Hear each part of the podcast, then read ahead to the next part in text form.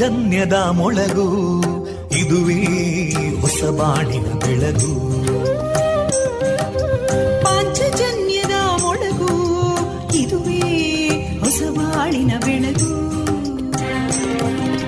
ಜನಮಾನಸವ ಅರಳಿಸುವಂತ ಅರಳಿಸುವಂತ ಜನಮಾನಸವ ಅರಳಿಸುವಂತ ವಿವೇಕವಾಣಿಯ ಮೊಳಗು, ಸುಖ ದುಃಖಗಳಿಗೆ ತಾಕೊರಳಾಗುವ ನೆಲಪ್ರೀತಿಯದಿ ಮೊಳಗು, ಇದುವೇ ಹೊಸಬಾಣಿನ ಬೆಳಗು, ಇದುವೇ ಪಾಂಚಜನ್ಯದ ಮೊಳಗು, ಇದುವೇ ಪಾಂಚಜನ್ಯದ ಮೊಳಗು.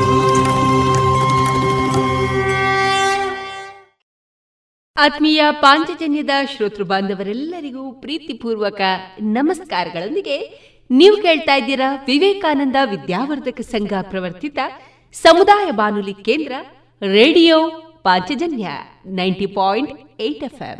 ಇದು ಜೀವ ಜೀವದ ಸ್ವರ ಸಂಚಾರ.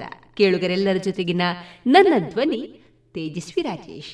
ಆತ್ಮೀಯ ಶ್ರೋತೃ ಬಾಂಧವರೇ, ಫೆಬ್ರವರಿ ಹದಿನೇಳು ಶುಕ್ರವಾರ ಎಲ್ಲರಿಗೂ ಶುಭವನ್ನು ತಂದುಕೊಡಲಿ ಎಂದು ಹಾರೈಸ್ತಾ, ಕೇಳುಗ ಬಾಂಧವರೇ, ಈ ದಿನ ನಮ್ಮ ಪಾಂಚಜನ್ಯದ ನಿಲಯದಿಂದ ಪ್ರಸಾರಗೊಳ್ಳಲಿರುವಂತಹ ಕಾರ್ಯಕ್ರಮದ ವಿವರಗಳು ಇಂತಿದೆ. ಮೊದಲಿಗೆ ಶ್ರೀದೇವರ ಭಕ್ತಿಯ ಸ್ತುತಿ, ಸುಬುದ್ದಿ ದಾಮೋದರ ದಾಸ್ ಅವರಿಂದ ಶ್ರೀಮದ್ ಭಾಗವತಾಮೃತ ಬಿಂದು, ರಮೇಶ್ ಉಳೆಯ ಅವರಿಂದ ವಿಚಾರಗೋಷ್ಠಿ, ಮಕ್ಕಳ ಸಾಹಿತ್ಯ ಹೊಸ ಕಾಲದ ಗದ್ಯ, ವಿಎನ್ ಭಾಗವತ ಬರಬಳ್ಳಿ ಅವರಿಂದ ಜೀವನ ಪಾಠ ಕಲಿಕಾ ಆಧಾರಿತ ಕತೆ, ಕೊನೆಯಲ್ಲಿ ಭಾವಗೀತೆಗಳು ಪ್ರಸಾರಗೊಳ್ಳಲಿದೆ.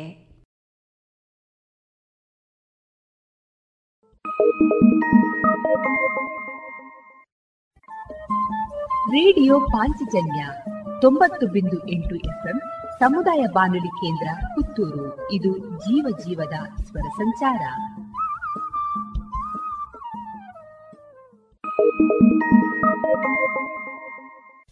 ಇದೀಗ ಶ್ರೀದೇವರ ಭಕ್ತಿಯ ಸ್ತುತಿಯನ್ನ ಆಲಿಸೋಣ.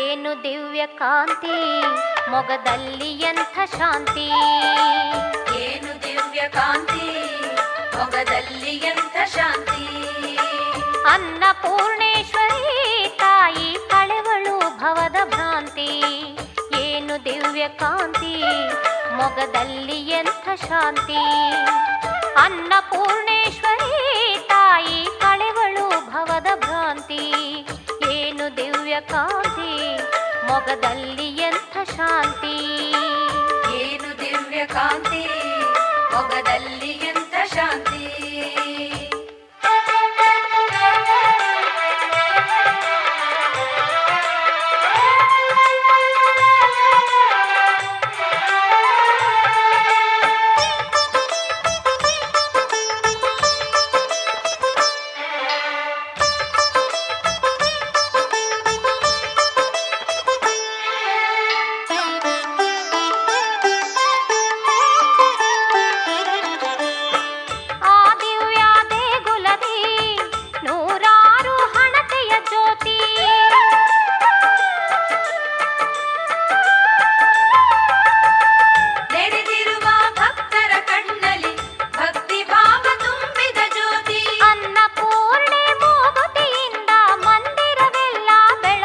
ಜ್ಯೋತಿ ಅನ್ನಪೂರ್ಣೆ ಮೋಹತಿಯಿಂದ ಮಂದಿರವಿಲ್ಲ ಬೆಳಗುವ ಜ್ಯೋತಿ. ಏನು ದಿವ್ಯ ಕಾಂತಿ ಮೊಗದಲ್ಲಿ ಎಂಥ ಶಾಂತಿ. ಅನ್ನಪೂರ್ಣೇಶ್ವರಿ ತಾಯಿ ಕಳೆಗಳು ಭವದ ಭ್ರಾಂತಿ. ಏನು ದಿವ್ಯ ಕಾಂತಿ ಮೊಗದಲ್ಲಿ ಎಂಥ ಶಾಂತಿ. ಏನು ದಿವ್ಯ ಕಾಂತಿ ಮೊಗದಲ್ಲಿ ಎಂಥ ಶಾಂತಿ.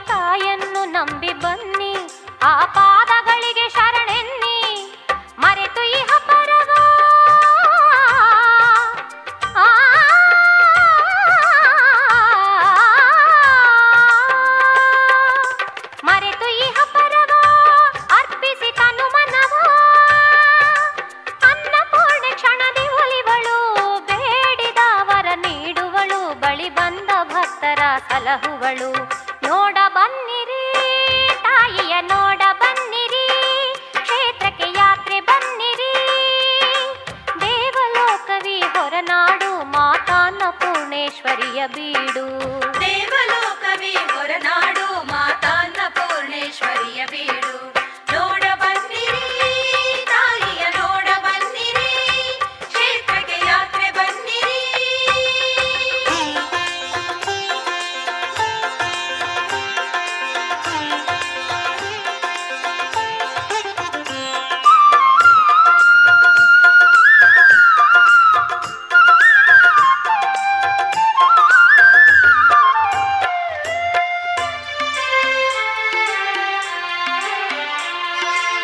ಬವಣೆಯ ಕಂತೆ ನೂರಾರು ಚಿಂತೆ, ನಾ ಹೊತ್ತು ಬಂದೆ ತಾಯಿಯೇ. ಬವಣೆಯ ಕಂತೆ ನೂರಾರು ಚಿಂತೆ, ನಾ ಹೊತ್ತು ಬಂದೆ ತಾಯಿಯೇ. ನಿನ್ನನ್ನು ಕಂಡ ಮರುಕ್ಷಣವೇ ಹಗುರಾಯಿತು ತನು ಮನವೋ ತಾಯೇ. ಬವಣೆಯ ಕಂತೆ ಚಿಂತೆ, ನಾ ಹೊತ್ತು ಬಂದೆ ತಾಯಿಯೇ.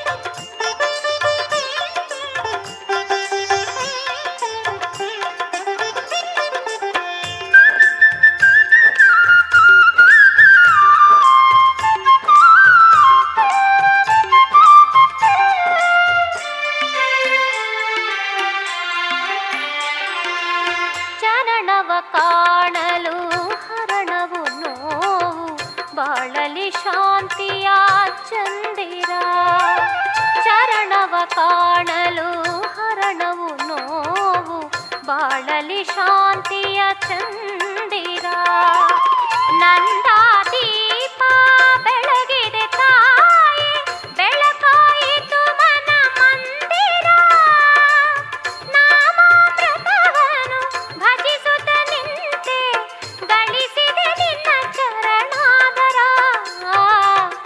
ಬವಣೆಯ ಕಂತೆ ನೂರಾರು ಚಿಂತೆ, ನಾ ಹೊತ್ತು ಬಂದೆ ತಾಯಿಯೇ. ಬವಣೆಯ ಕಂತೆ ನೂರಾರು ಚಿಂತೆ, ನಾ ಹೊತ್ತು ಬಂದೆ ತಾಯಿಯೇ. ನಿನ್ನನ್ನು ಕಂಡ ಆ ಮರುಕ್ಷಣವೇ ಹಗುರಾಯಿತು ತನು ಮನವೋ ತಾಯೇ. ಬವಣೆಯ ಕಂತೆ ನಾ ಹೊತ್ತು ಬಂದೆ ತಾಯಿಯೇ, ನಾ ಹೊತ್ತು ಬಂದೆ ತಾಯಿಯೇ, ನಾ ಹೊತ್ತು ಬಂದೆ ತಾಯಿಯೇ.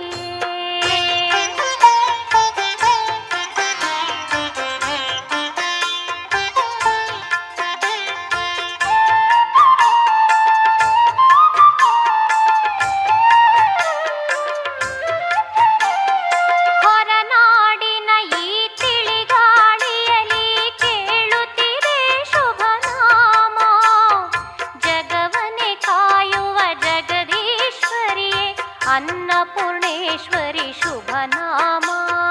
ಹೊರನಾಡಿನ ಈ ತಿಳಿಗಾಳಿಯಲಿ ಕೇಳುತ್ತಿದೆ ಶುಭನಾಮ.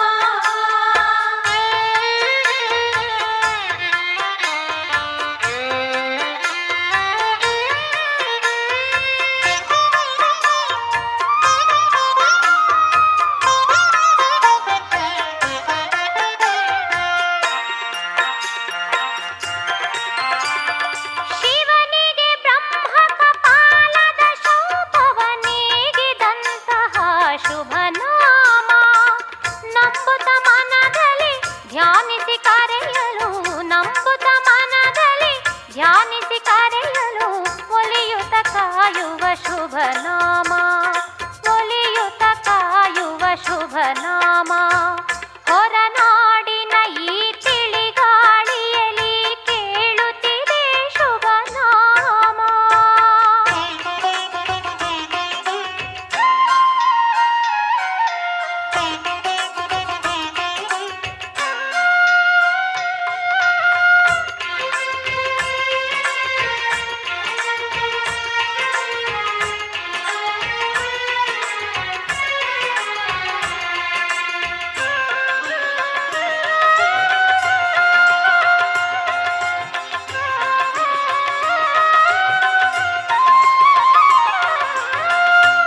ಲೋಕವನ್ನು ಪಾಲಿಸಲು ಸುಖ ಶಾಂತಿಯಲಿ,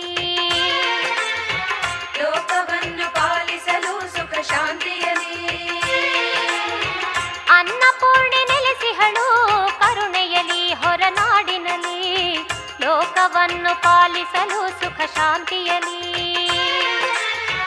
ಮಂದಹಾಸ ಬೀರುತ್ತಲೇ ಅಭಯ ಹಸ್ತ ತೋರುತ್ತಲೇ, ಮಂದಹಾಸ ಬೀರುತ್ತಲೇ ಅಭಯ ಹಸ್ತ ತೋರುತ್ತಲೇ.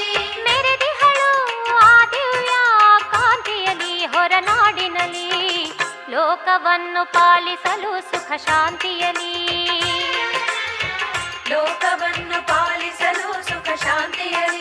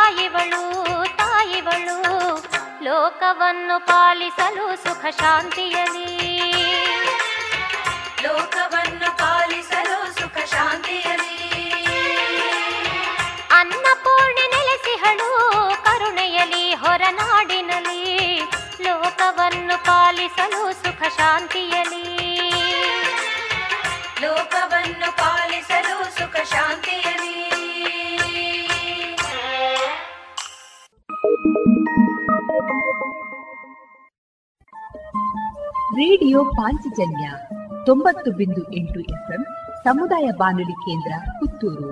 ಇದು ಜೀವ ಜೀವದ ಸ್ವರ ಸಂಚಾರ.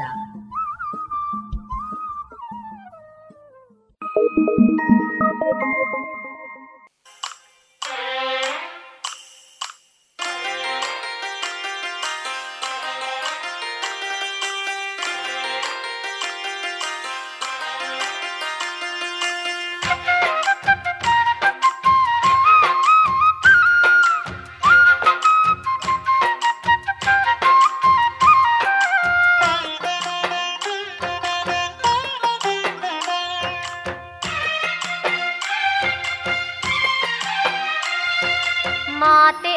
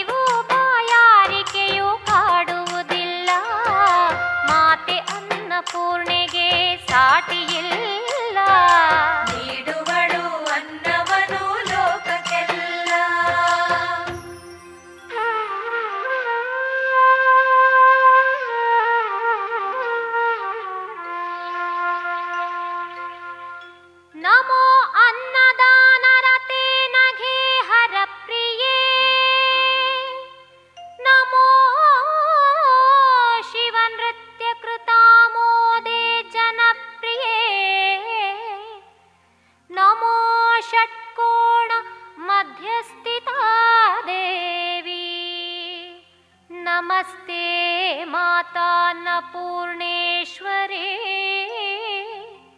ನಮೋ ಷಟ್ಕೋಣ ಮಧ್ಯಸ್ಥಿತಾ ದೇವಿ, ನಮಸ್ತೆ ಮಾತಾ ಅನ್ನಪೂರ್ಣೇಶ್ವರಿ.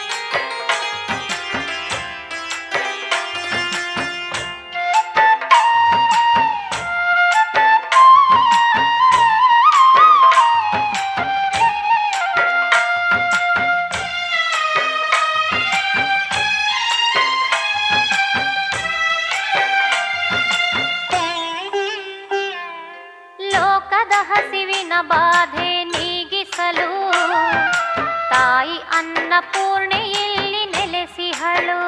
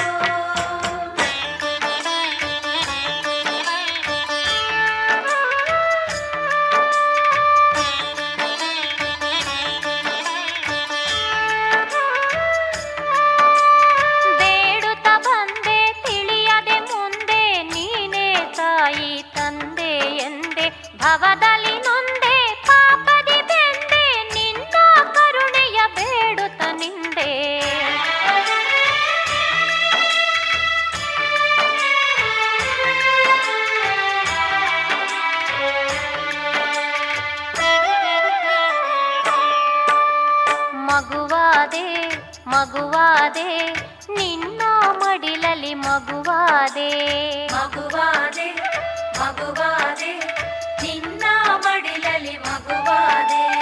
ಸನ್ನಿಧಿ ದೊರೆತು ಜಗವನೆ ಮರೆತು ನಿನ್ನ ಪಾದಕ್ಕೆ ಶರಣಾದೆ.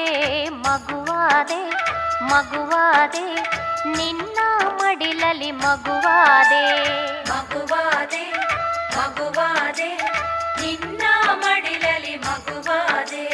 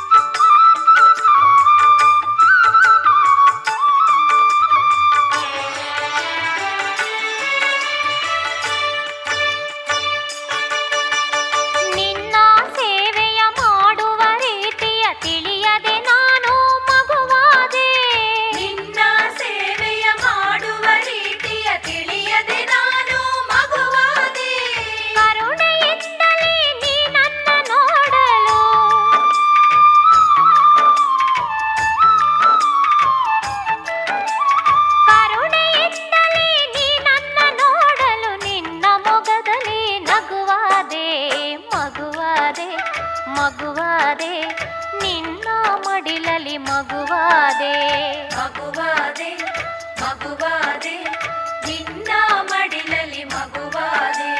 ಸನ್ನಿಧಿ ದೊರೆತು ಜಗವನೆ ಮರೆತು ನಿನ್ನ ಪಾದಕ್ಕೆ ಶರಣಾದೆ.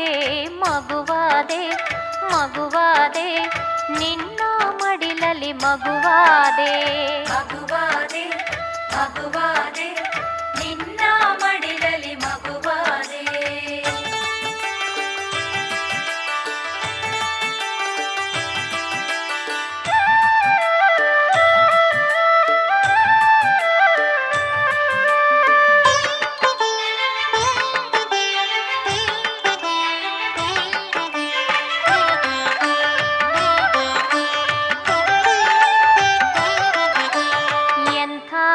ಕರುಣಾಂತರಿ ನೀನಮ್ಮ ವರದಾಯಿನಿಯಮ್ಮ, ಎಂಥ ಕರುಣಾಂತರಿ ನೀನಮ್ಮ, ಎಂಥ ಕರುಣಾಂತರಿ ನೀನಮ್ಮ ವರದಾಯಿನಿಯಮ್ಮ, ಎಂಥ ಕರುಣಾಂತರಿ ನೀನಮ್ಮ.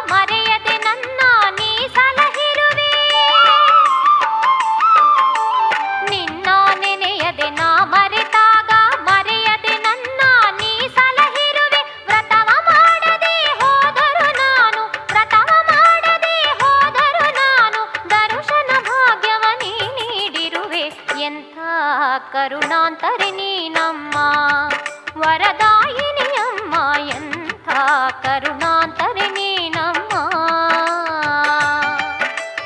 ಎಂಥ ಕರುಣಾಂತರಿ ನೀನಮ್ಮ ವರದಾಯಿನಿಯಮ್ಮ, ಎಂಥ ಕರುಣಾಂತರಿ ನೀನಮ್ಮ.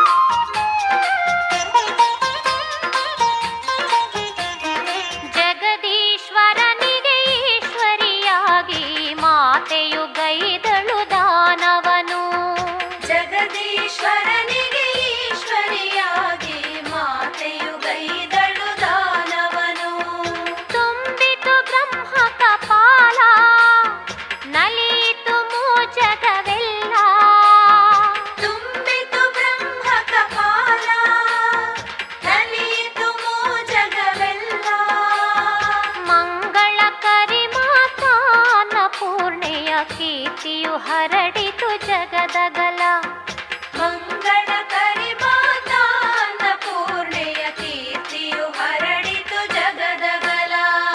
ಜಗದೀಶ್ವರನಿಗೆ ಈಶ್ವರಿಯಾಗಿ ಮಾತೆಯು ಗೈದಳು ದಾನವನು, ಮಾತೆಯು ಗೈದಳು ದಾನವನು.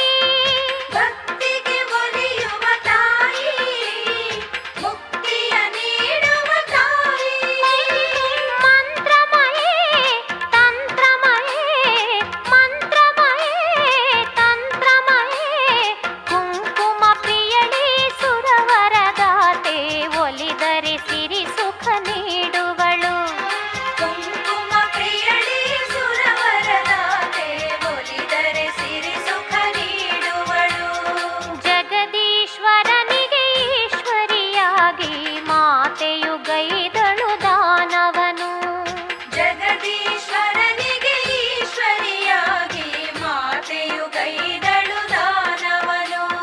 ತುಂಬಿತು ಬ್ರಹ್ಮ ಕಪಾಲ, ನಲಿಯಿತು ಮೂಜಗವೆಲ್ಲ, ತುಂಬಿತು ಬ್ರಹ್ಮ ಕಪಾಲ, ನಲಿಯಿತು ಮೂಜಗವೆಲ್ಲ.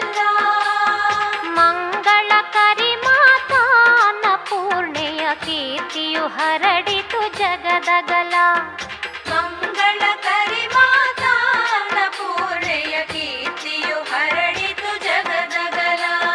ಜಗದೀಶ್ವರನಿಗೆ ಈಶ್ವರಿಯಾಗಿ ಮಾತೆಯು ಗೈದಳು ದಾನವನು, ಜಗದೀಶ್ವರನಿಗೆ ಈಶ್ವರಿಯಾಗಿ ಮಾತೆಯು ಗೈದಳು ದಾನವನು.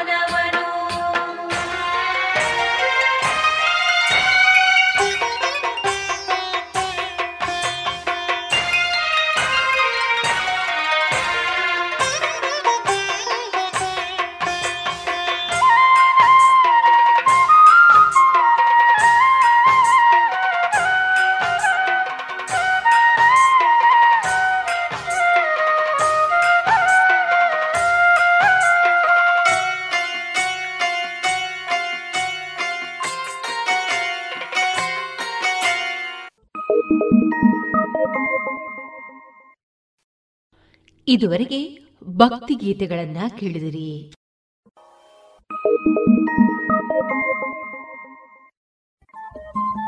ರೇಡಿಯೋ ಪಾಂಚಜನ್ಯ ತೊಂಬತ್ತು ಬಿಂದು ಎಂಟು ಎಫ್ಎಂ ಸಮುದಾಯ ಬಾನುಲಿ ಕೇಂದ್ರ ಪುತ್ತೂರು. ಇದು ಜೀವ ಜೀವದ ಸ್ವರ ಸಂಚಾರ.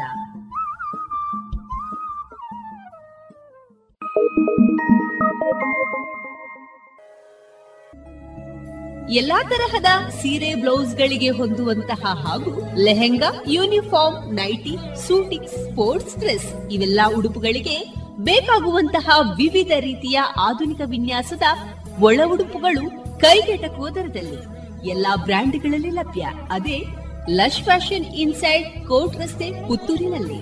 ಇದೀಗ ನೂತನವಾಗಿ ಶೀಘ್ರದಲ್ಲೇ ಲೋಕಾರ್ಪಣೆಗೊಳ್ಳಲಿರುವ GL one mall main road ಪುತ್ತೂರಿನಲ್ಲಿ ನಮ್ಮ ಎಲ್ಲಾ ಗ್ರಾಹಕರ ಸಹಕಾರದ ಮೇರೆಗೆ ಎರಡನೇ ಶಾಖೆ ಶುಭಾರಂಭಗೊಳ್ಳಲಿದೆ. ಇನ್ನೂ ಹೆಚ್ಚಿನ ವಿಶಿಷ್ಟ ಶೈಲಿಯೊಂದಿಗೆ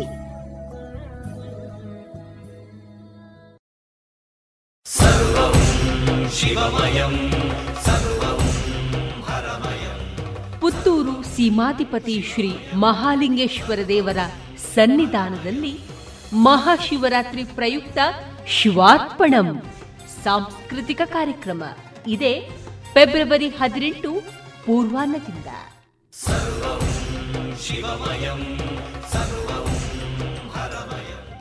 ವೇದ ಸಂವರ್ಧನಾ ಪ್ರತಿಷ್ಠಾನದ ಸಹಯೋಗದಲ್ಲಿ ಬೆಳಗ್ಗೆ ಏಳರಿಂದ ಶ್ರೀದೇವರಿಗೆ ಮಹಾರುದ್ರಯಾಗ, ದೇವಸ್ಥಾನದ ವಾಡಿಕೆಯಂತೆ ಪೂರ್ವಾಹ್ನ ಒಂಬತ್ತರಿಂದ ಶತರುದ್ರಾಭಿಷೇಕ ಹಾಗೂ ಏಕಬಿಲ್ವಂ ಶಿವಾರ್ಪಣಂ ಸೇವೆ. ಧ್ಯಾನಮೂರ್ತಿ ಶಿವನ ಮುಂಭಾಗದಲ್ಲಿ ಮುಂಜಾನೆ ಗಂಟೆ ಆರು ನಲವತ್ತ ಐದರಿಂದ ಮರುದಿನ ಸೂರ್ಯೋದಯದವರೆಗೆ ಭಜನೆ, ಕುಣಿತ ಭಜನೆ. ಮಹಾಶಿವರಾತ್ರಿಯಂದು ಪೂರ್ವಾಹ್ನ ಗಂಟೆ ಒಂಬತ್ತರಿಂದ ದೇವಾಲಯದ ಪಂಚಾಕ್ಷರಿ ಮಂಟಪದಲ್ಲಿ ವಿವಿಧ ಸಾಂಸ್ಕೃತಿಕ ಕಾರ್ಯಕ್ರಮಗಳು. ಅಪರಾಹ್ನ ಗಂಟೆ ಮೂರರಿಂದ ಪಂಚಾಕ್ಷರಿ ಮಂಟಪದಲ್ಲಿ ಸಂಗೀತೋತ್ಸವ. ಸಂಜೆ ಗಂಟೆ ಐದು ಮೂವತ್ತರಿಂದ ಪಂಚಾಕ್ಷರಿ ಮಂಟಪದಲ್ಲಿ ನೃತ್ಯೋತ್ಸವ. ರಾತ್ರಿ ಗಂಟೆ ಎಂಟರ ನಂತರ ಹೊರಾಂಗಣದ ಕಂಡನಾಯಕನ ಕಟ್ಟೆಯಲ್ಲಿ ಅಷ್ಟಾವಧಾನ ಸೇವೆ. ಶ್ರೀ ಮಹಾಲಿಂಗೇಶ್ವರ ದೇವರ ಸನ್ನಿಧಾನದಲ್ಲಿ ನಡೆಯುವಂತಹ ಮಹಾಶಿವರಾತ್ರಿ ಉತ್ಸವ ಶಿವಾರ್ಪಣಂ ಸಾಂಸ್ಕೃತಿಕ ಕಾರ್ಯಕ್ರಮ ಮತ್ತು ಧಾರ್ಮಿಕ ಕಾರ್ಯಕ್ರಮಕ್ಕೆ ಆತ್ಮೀಯ ಭಗವದ್ಭಕ್ತರೆಲ್ಲರಿಗೂ ಪ್ರೀತಿಪೂರ್ವಕ ಆಮಂತ್ರಣ.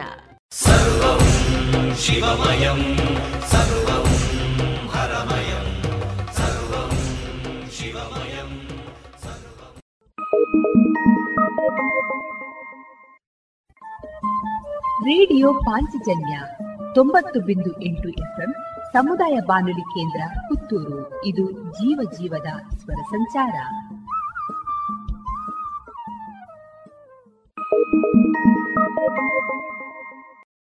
ಗೌರವಾನ್ವಿತ ನಾಗರಿಕರೇ, ಮೇಲಿಂದ ಮೇಲೆ ತಲೆನೋವು, ತಲೆ ತಿರುಗುವುದು, ಉಸಿರಾಟದ ಸಮಸ್ಯೆ, ದೃಷ್ಟಿಯ ಸಮಸ್ಯೆಗಳು, ಅನಿಯಮಿತ ಹೃದಯ ಬಡಿತ ಇದು ಅಧಿಕ ರಕ್ತದೊತ್ತಡದ ಲಕ್ಷಣಗಳಾಗಿವೆ. ಇದನ್ನು ನಿಯಂತ್ರಿಸಲು ಉಪ್ಪು, ಉಪ್ಪಿನಕಾಯಿ, ಕರಿದ ಪದಾರ್ಥಗಳನ್ನು ಸೇವಿಸಬೇಡಿ. ಧೂಮಪಾನ, ಮದ್ಯಪಾನ ಮತ್ತು ತಂಬಾಕು ಪದಾರ್ಥಗಳನ್ನು ಸೇವಿಸಬಾರದು.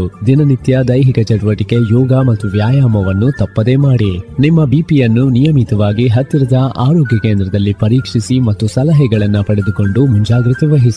ಇದು ಜಿಲ್ಲಾ ಎನ್ಸಿಡಿ ವಿಭಾಗ, ಆರೋಗ್ಯ ಇಲಾಖೆ, ದಕ್ಷಿಣ ಕನ್ನಡ ಜಿಲ್ಲೆ ಇವರ ಪ್ರಕಟಣೆ. ಇನ್ನು ಮುಂದೆ ಕೇಳಿ ಶ್ರೀಮದ್ ಭಾಗವತಾಮೃತ ಬಿಂದು. ವಾಚಿಸುವವರು ಸುಬುದ್ಧಿ ದಾಮೋದರ ದಾಸ್. ಈ ಕಾರ್ಯಕ್ರಮದ ಪ್ರಸ್ತುತಿ ಇಸ್ಕಾನ್ ಶ್ರೀ ಶ್ರೀ ರಾಧಾ ಗೋವಿಂದ ಮಂದಿರ, ಮಂಗಳೂರು. ಹರೇ ಕೃಷ್ಣ. ಎಲ್ಲ ಕೇಳುಗರಿಗೂ ಶ್ರೀಮದ್ ಭಾಗವತದ ಅಧ್ಯಯನಕ್ಕೆ ಸ್ವಾಗತ. ಕರ್ದಮ ಮತ್ತು ದೇವಹೂತಿಯರ ದಾಂಪತ್ಯದ ಫಲವಾಗಿ ಒಂಬತ್ತು ಮಂದಿ ಹೆಣ್ಣು ಮಕ್ಕಳು ಮತ್ತು ಹತ್ತನೆಯ ಮಗನಾಗಿ ಭಗವಂತನು ಕಪಿಲದೇವನಾಗಿ ಅವತರಿಸಿದನು ಎಂಬುದನ್ನು ನಾವು ಕಳೆದ ಸಂಚಿಕೆಯಲ್ಲಿ ನೋಡಿದ್ದೇವೆ. ಕರ್ದಮ ಮುನಿಯು ತನ್ನ ಒಂಬತ್ತು ಮಂದಿ ಹೆಣ್ಣು ಮಕ್ಕಳನ್ನು ಒಂಬತ್ತು ಜನ ಮಹರ್ಷಿಗಳಿಗೆ ವಿವಾಹ ಮಾಡಿದನು. ಕರ್ದಮ ಮುನಿಯು ತನ್ನ ಮಗಳಾದ ಕಲಾ ಎಂಬವಳನ್ನು ಮರೀಚಿ ಮಹರ್ಷಿಗಳಿಗೆ ವಿವಾಹ ಮಾಡಿಕೊಟ್ಟನು. ಅನಸೂಯಾಳನ್ನು ಅತ್ರಿ ಮಹರ್ಷಿಗಳಿಗೆ ವಿವಾಹ ಮಾಡಿಕೊಟ್ಟನು. ಶ್ರದ್ಧಾ ಎನ್ನುವ ಇನ್ನೊಬ್ಬ ಮಗಳನ್ನು ಅಂಗಿರಾ ಋಷಿಗಳಿಗೆ ವಿವಾಹ ಮಾಡಿಕೊಟ್ಟನು. ಹವಿರ್ಭೂ ಎಂಬುವ ಇನ್ನೊಬ್ಬ ಮಗಳನ್ನು ಪುಲತ್ಸ್ಯರಿಗೆ ವಿವಾಹದಲ್ಲಿ ಕೊಟ್ಟನು. ಗತಿ ಎನ್ನುವ ಇನ್ನೊಬ್ಬ ಮಗಳನ್ನು ಪುಲಹರಿಗೂ, ಕ್ರಿಯಾ ಎಂಬ ಮಗಳನ್ನು ಕ್ರತುವಿಗೂ, ಖ್ಯಾತಿ ಎಂಬ ಮಗಳನ್ನು ಭೃಗುವಿಗೂ, ಅರುಂಧತಿ ಎಂಬ ಮಗಳನ್ನು ವಸಿಷ್ಠ ಮಹರ್ಷಿಗಳಿಗೂ, ಶಾಂತಿ ಎಂಬ ಮಗಳನ್ನು ಅಥರ್ವ ಮಹರ್ಷಿಗಳಿಗೂ ವಿವಾಹ ಮಾಡಿಕೊಟ್ಟನು. ನಂತರ ಕರ್ದಮ ಮುನಿಯು ಕುಟುಂಬ ಜೀವನವನ್ನು ತ್ಯಜಿಸಿ ಶೋಕಮುಕ್ತನಾಗಿ ಭಗವಂತನನ್ನೇ ತನ್ನ ಹೃದಯದೊಳಗೆ ಚಿಂತಿಸತೊಡಗಿದನು. ಭಗವಾನ್ ಕಪಿಲದೇವನು ಸಾಂಖ್ಯದರ್ಶನವನ್ನು ವಿವರಿಸುವುದಕ್ಕಾಗಿಯೇ ಅವತಾರವನ್ನು ತಾಳಿರುತ್ತಾನೆ. ಈ ಸಾಂಖ್ಯದರ್ಶನವನ್ನು ಪುನಃ ಮಾನವ ಸಮಾಜಕ್ಕೆ ಪ್ರಚುರಪಡಿಸಲು ಭಗವಂತನು ಕಪಿಲದೇವನಾಗಿ ಬಂದಿರುತ್ತಾನೆ. ಮಾನವ ಸಮಾಜದ ಪ್ರಜಾಪತಿಯಾದ ಕರ್ದಮ ಮುನಿಯು ಕಪಿಲನಿಂದ ಉಪದೇಶವನ್ನು ಪಡೆದು ಪ್ರಶಾಂತ ಮನಸ್ಸಿನಿಂದ ಕೂಡಲೇ ಕಾಡಿಗೆ ತೆರಳಿದನು. ಕರ್ದಮ ಮುನಿಯು ಎಲ್ಲ ರಾಗದ್ವೇಷಗಳಿಂದ ಮುಕ್ತನಾಗಿ ನಿಷ್ಕಲ್ಮಶ ಭಕ್ತಿ ಸೇವೆಯನ್ನು ಸಲ್ಲಿಸುವ ಮೂಲಕ ಭಗವಂತನ ಧಾಮಕ್ಕೆ ಮರಳುವ ಪಥವನ್ನು ಪಡೆದುಕೊಂಡನು. ಕಪಿಲದೇವನು ಇಡೀ ಮಾನವ ಕುಲದ ಕಲ್ಯಾಣಕ್ಕಾಗಿ ಅಲೌಕಿಕ ಜ್ಞಾನವನ್ನು ಪ್ರಸಾರ ಮಾಡಲು ಅವತರಿಸಿದನು. ಕರ್ದಮ ಮುನಿಯು ಕಾಡಿಗೆ ಹೊರಟು ಹೋದಾಗ ಭಗವಾನ್ ಕಪಿಲನು ತನ್ನ ತಾಯಿಯಾದ ದೇವಹೂತಿಯನ್ನು ಪ್ರಸನ್ನಗೊಳಿಸಲು ಬಿಂದು ಸರೋವರದ ತೀರದಲ್ಲಿ ನೆಲೆಸಿದನು. ತಾಯಿ ದೇವಹೂತಿಯು ತನ್ನ ಮಗನಾದಂತಹ ಕಪಿಲದೇವನಲ್ಲಿ ಪರಾತ್ಪರ ಸತ್ಯದ ಕುರಿತಾಗಿ ಪ್ರಶ್ನೆಗಳನ್ನು ಕೇಳಲು ಪ್ರಾರಂಭಿಸುತ್ತಾಳೆ.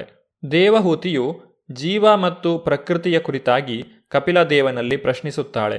ಇದಕ್ಕೆ ಉತ್ತರವಾಗಿ ಕಪಿಲದೇವನು ಈ ರೀತಿಯಾಗಿ ನುಡಿಯುತ್ತಾನೆ: ಜೀವಿಯ ಪ್ರಜ್ಞೆಯು ಐಹಿಕ ತ್ರಿಗುಣಗಳಿಂದ ಆಕರ್ಷಿತವಾದ ಹಂತವನ್ನು ಬಂಧಾತ್ಮಕ ಜೀವನವೆಂದು ಕರೆಯಲಾಗಿದೆ.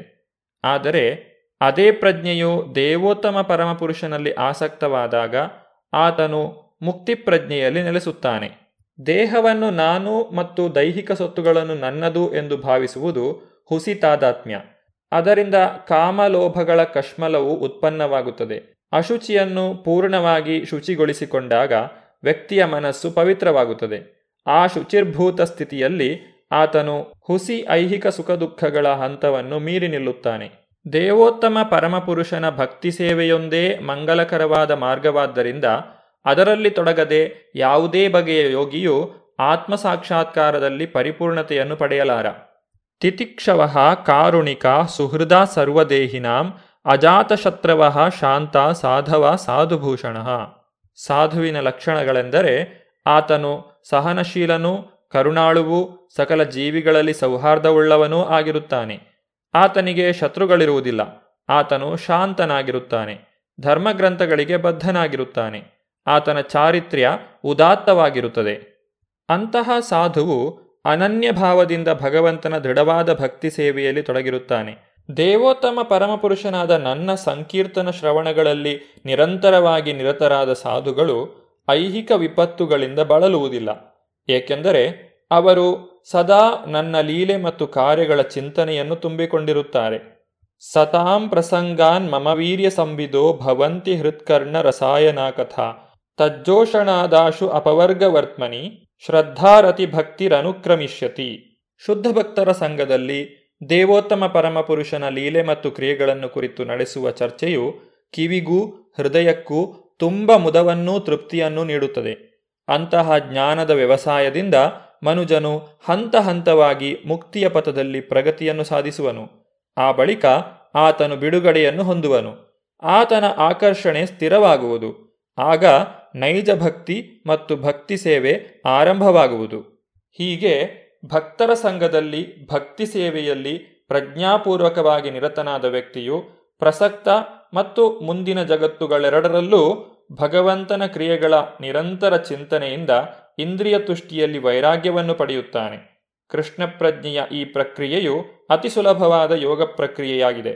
ಭಕ್ತಿ ಸೇವೆಯ ಪಥದಲ್ಲಿ ವಾಸ್ತವಿಕವಾಗಿ ನೆಲೆಸಿದವನು ಮನಸ್ಸನ್ನು ನಿಗ್ರಹಿಸಲು ಶಕ್ತನಾಗುವನು. ಕಪಿಲ ದೇವನ ಉಪದೇಶಗಳನ್ನು ದೇವಹೂತಿಯು ಮನಸ್ಸಿಟ್ಟು ಕೇಳಿಸಿಕೊಳ್ಳುತ್ತಿದ್ದಳು. ನಂತರ ದೇವಹೂತಿಯು ಕಪಿಲನಲ್ಲಿ ತನ್ನ ಎರಡನೆಯ ಪ್ರಶ್ನೆಯನ್ನು ಕೇಳುತ್ತಾಳೆ.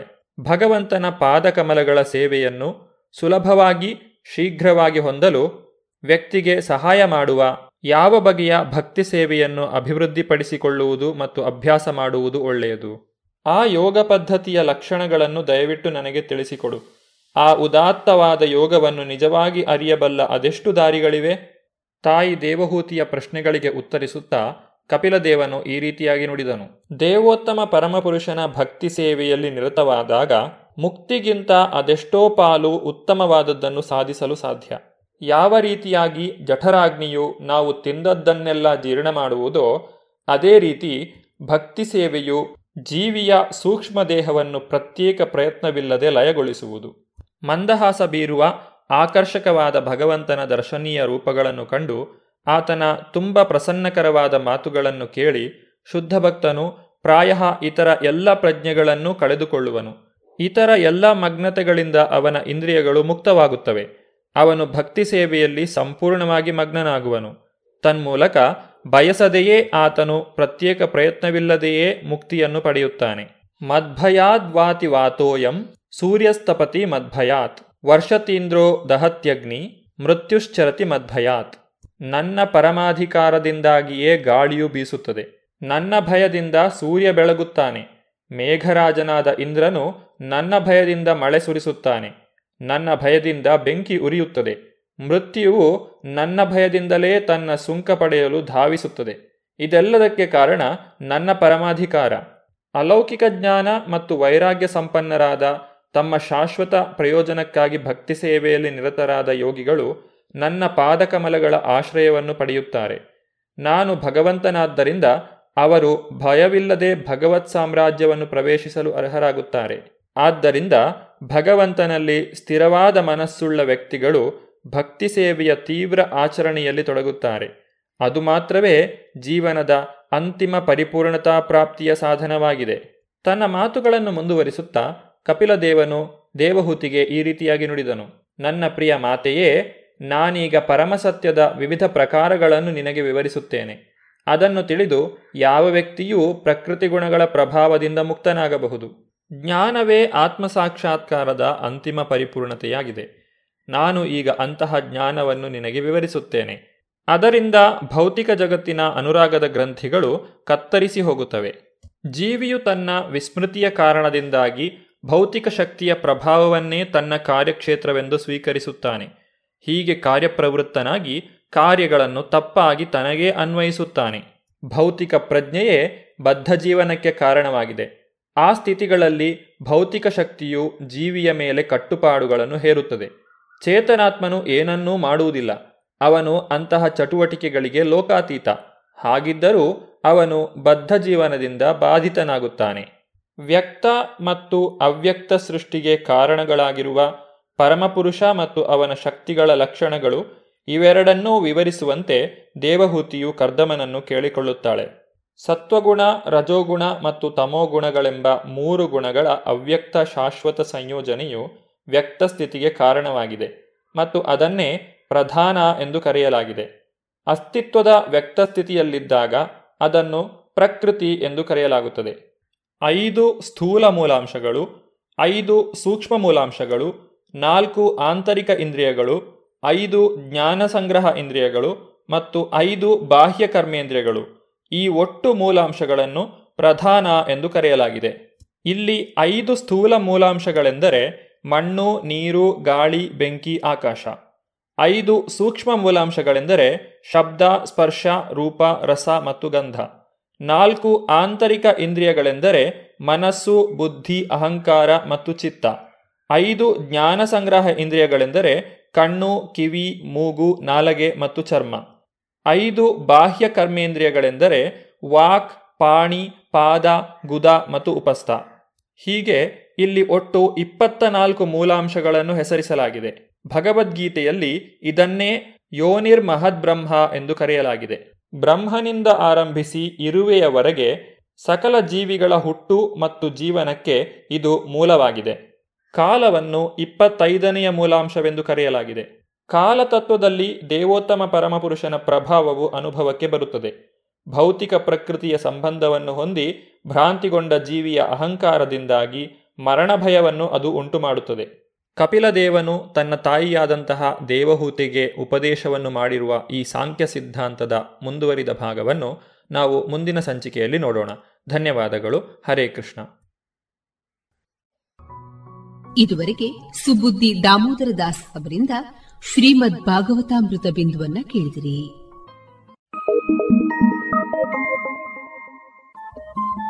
ರೇಡಿಯೋ ಪಾಂಚಜನ್ಯ ತೊಂಬತ್ತು ಬಿಂದು ಎಂಟು ಎಫ್ಎಂ ಸಮುದಾಯ ಬಾನುಲಿ ಕೇಂದ್ರ ಪುತ್ತೂರು. ಇದು ಜೀವ ಜೀವದ ಸ್ವರ ಸಂಚಾರ.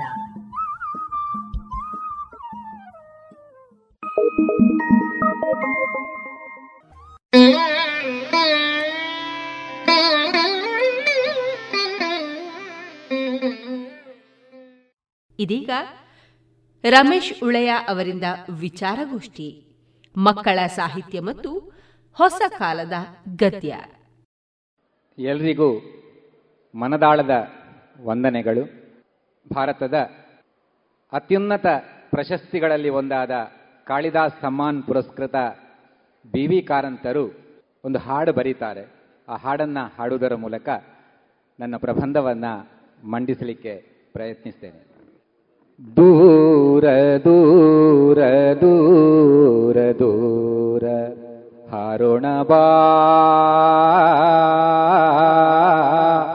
ಹಾರೋಣ ಬಾ, ದೂರ ದೂರ ದೂರ ದೂರ ಹಾರೋಣ ಬಾ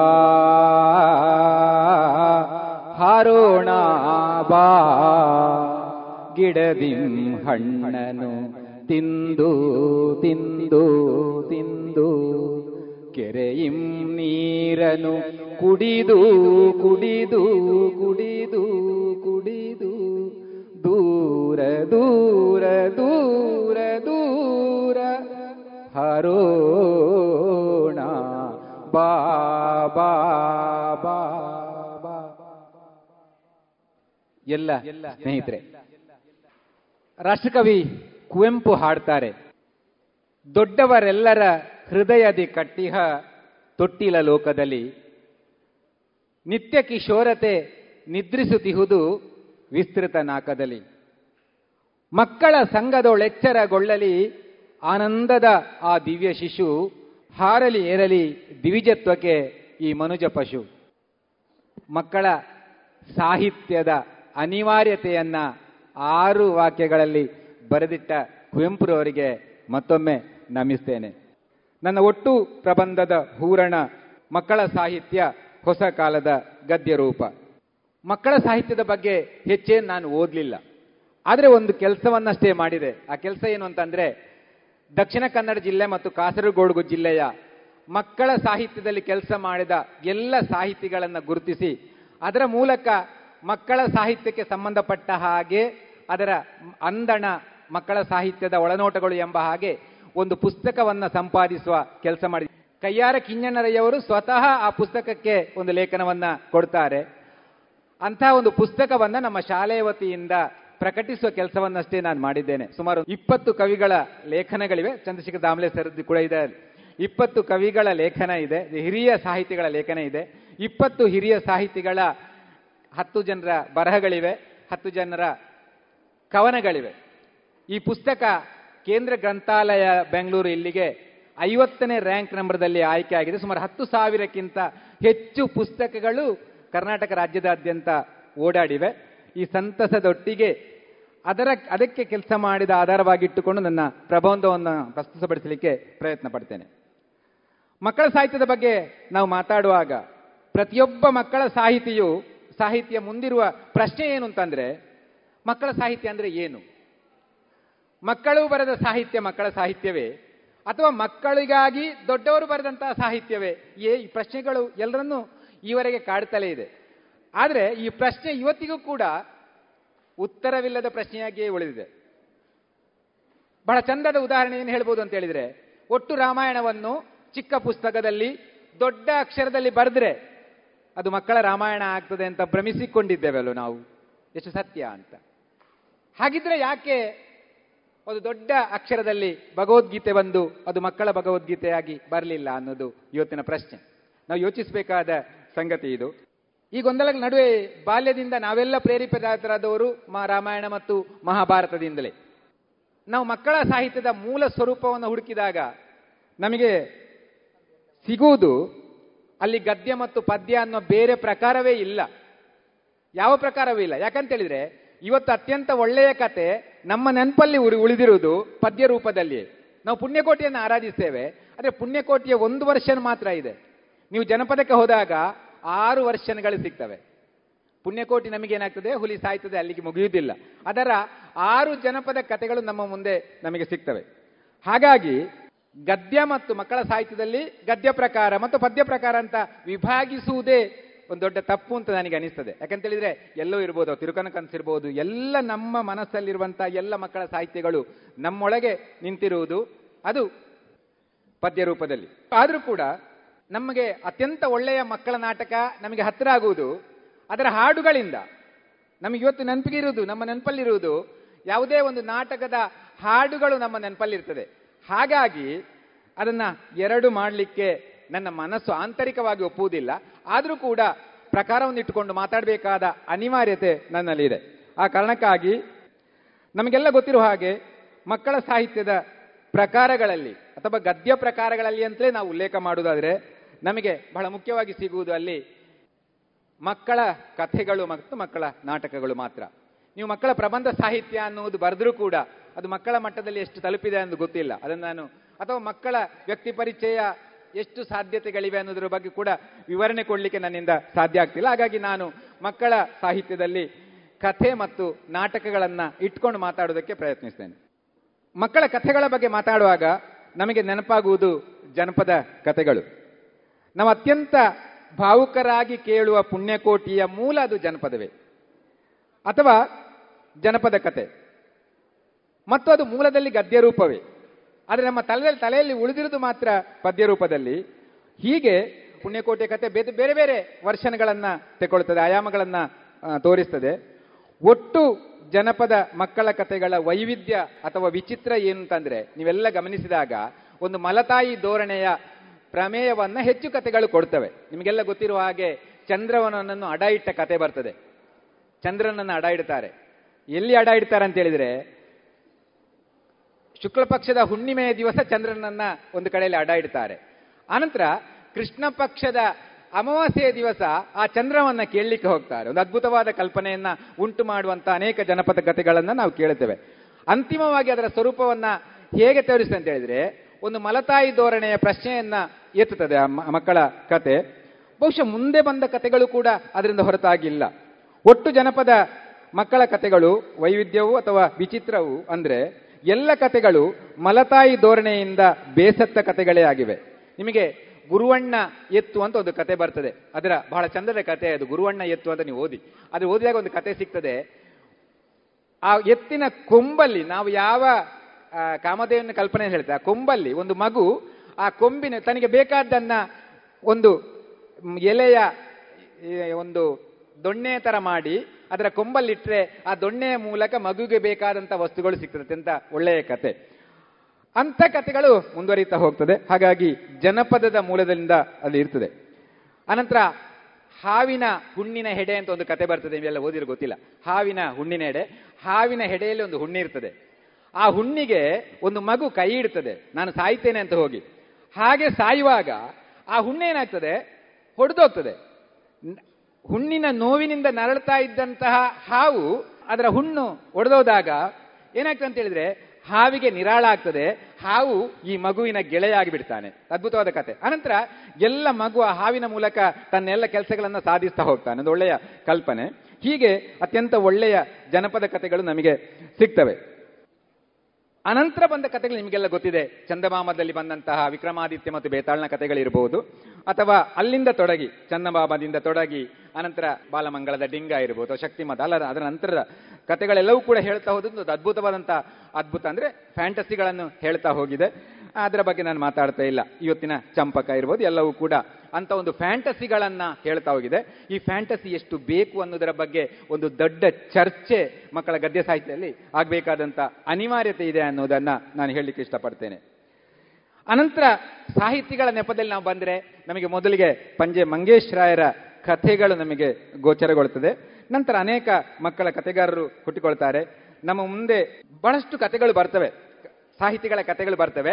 ಆದಾಗ್ಯೂ ಕೂಡ ನಮ್ಮ ಕಣ್ಣ ಮುಂದೆ ನಿಲ್ಲುವುದು ಅದೇ ಹುಲಿ ಮತ್ತು ಬ್ರಾಹ್ಮಣನ ಕತೆ, ಅದೇ ಕೊಕ್ಕರೆ ಮತ್ತು ನರಿಯ ಕತೆ, ಅದೇ ಇರುವೆ ಮತ್ತು ಪಾರಿವಾಳದ ಕತೆ, ಅದೇ ಕಾಗೆ ಮತ್ತು ಕಲ್ಲಿನ ಕತೆ. ಇವತ್ತು ಇಂಗ್ಲಿಷ್ ಸಾಹಿತ್ಯದಲ್ಲಿ ಅತ್ಯಂತ ದೊಡ್ಡ ಸ್ಥಾನ ಪಡೆದ ಕತೆ ಕಾಗೆ ಮತ್ತು ನೀರಿನ ಕತೆ.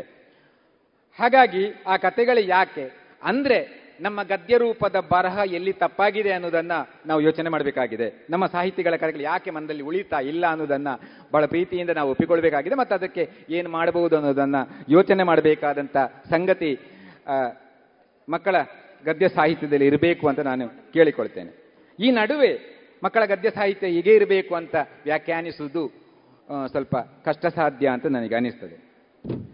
ನಾನು ಮತ್ತೆ ಮುಂದುವರಿಬೇಕಾದ್ದು ಮಕ್ಕಳ ನಾಟಕದ ಬಗ್ಗೆ. ಮಕ್ಕಳ ನಾಟಕವನ್ನು ಕಂಡಾಗಲೂ ಕೂಡ ನಮಗೆ ಅತ್ಯಂತ ಹೆಚ್ಚು ಅವಕಾಶಗಳು ಸಿಗುವುದು ಅಥವಾ ಒಳ್ಳೆಯತನಗಳು ಅಥವಾ ಒಳ್ಳೆಯ ಸಾಹಿತ್ಯ ಸಿಗುವುದು ಮತ್ತೆ ಜನಪದದಲ್ಲಿ. ನೀವು ಕಂಬಾರರು ಬರೆದಂಥ ಆಲಿಬಾಬಾ ಮತ್ತು ನಲವತ್ತು ಜನ ಕಳ್ಳರಿರ್ಬೋದು, ಅಥವಾ ಕುವೆಂಪು ಬರೆದ ಕಿಂದರಿ ಜೋಗಿರ್ಬೋದು, ಇವೆಲ್ಲವನ್ನು ಕೂಡ ನೀವು ಮೂಲ ತಗೊಂಡಾಗ ಅದು ಅಗೈನ್ ಜನಪದ ಕಥೆಗಳಾಗಿ ನಮಗೆ ಗೋಚರಿಸ್ತದೆ. ಅಥವಾ ನಾವು ಮುಪ್ಪಿನ ಸಡಕ್ಷರಿಯ ಹೆಸರಲ್ಲಿರುವಂತಹ ತಿರುಕನ ಕನಸು ಇದನ್ನು ತಗೊಂಡಾಗಲೂ ಕೂಡ ಎಗೈನ್ ಮತ್ತೆ ಅದು ಎಲ್ಲಿಗೆ ಹೋಗ್ತದೆ ಅಂತ ಹೇಳಿದ್ರೆ ಜನಪದಕ್ಕೆ ಹೋಗ್ತವೆ. ಆ ನಂತರ ಮತ್ತೆ ನಾವು ಸಾಹಿತಿಗಳ ಕಥೆಗೆ ಬರುವ ಸಾಹಿತಿಗಳ ಕಥೆಗೆ ಬಂದಾಗ ಮತ್ತೆ ಅಲ್ಲಿ ಸಿಗುವಂತ ವಿಷಯ ವಸ್ತು ಎಗೈನ್ ಪೌರಾಣಿಕ, ಎಗೈನ್ ನಮಗೆ ಸಾಮಾಜಿಕ, ಎಗೈನ್ ಐತಿಹಾಸಿಕ ಸಂಗತಿಗಳು ಸಿಗ್ತವೆ.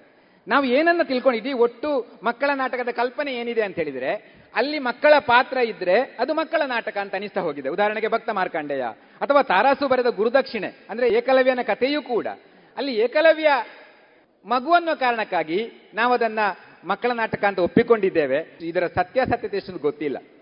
ಹಾಗಾಗಿ ಮಕ್ಕಳ ನಾಟಕದ ಸ್ವರೂಪ ಏನು ಅನ್ನೋದನ್ನ ಮತ್ತೆ ಚರ್ಚಿಸಬೇಕಾಗಿದೆ.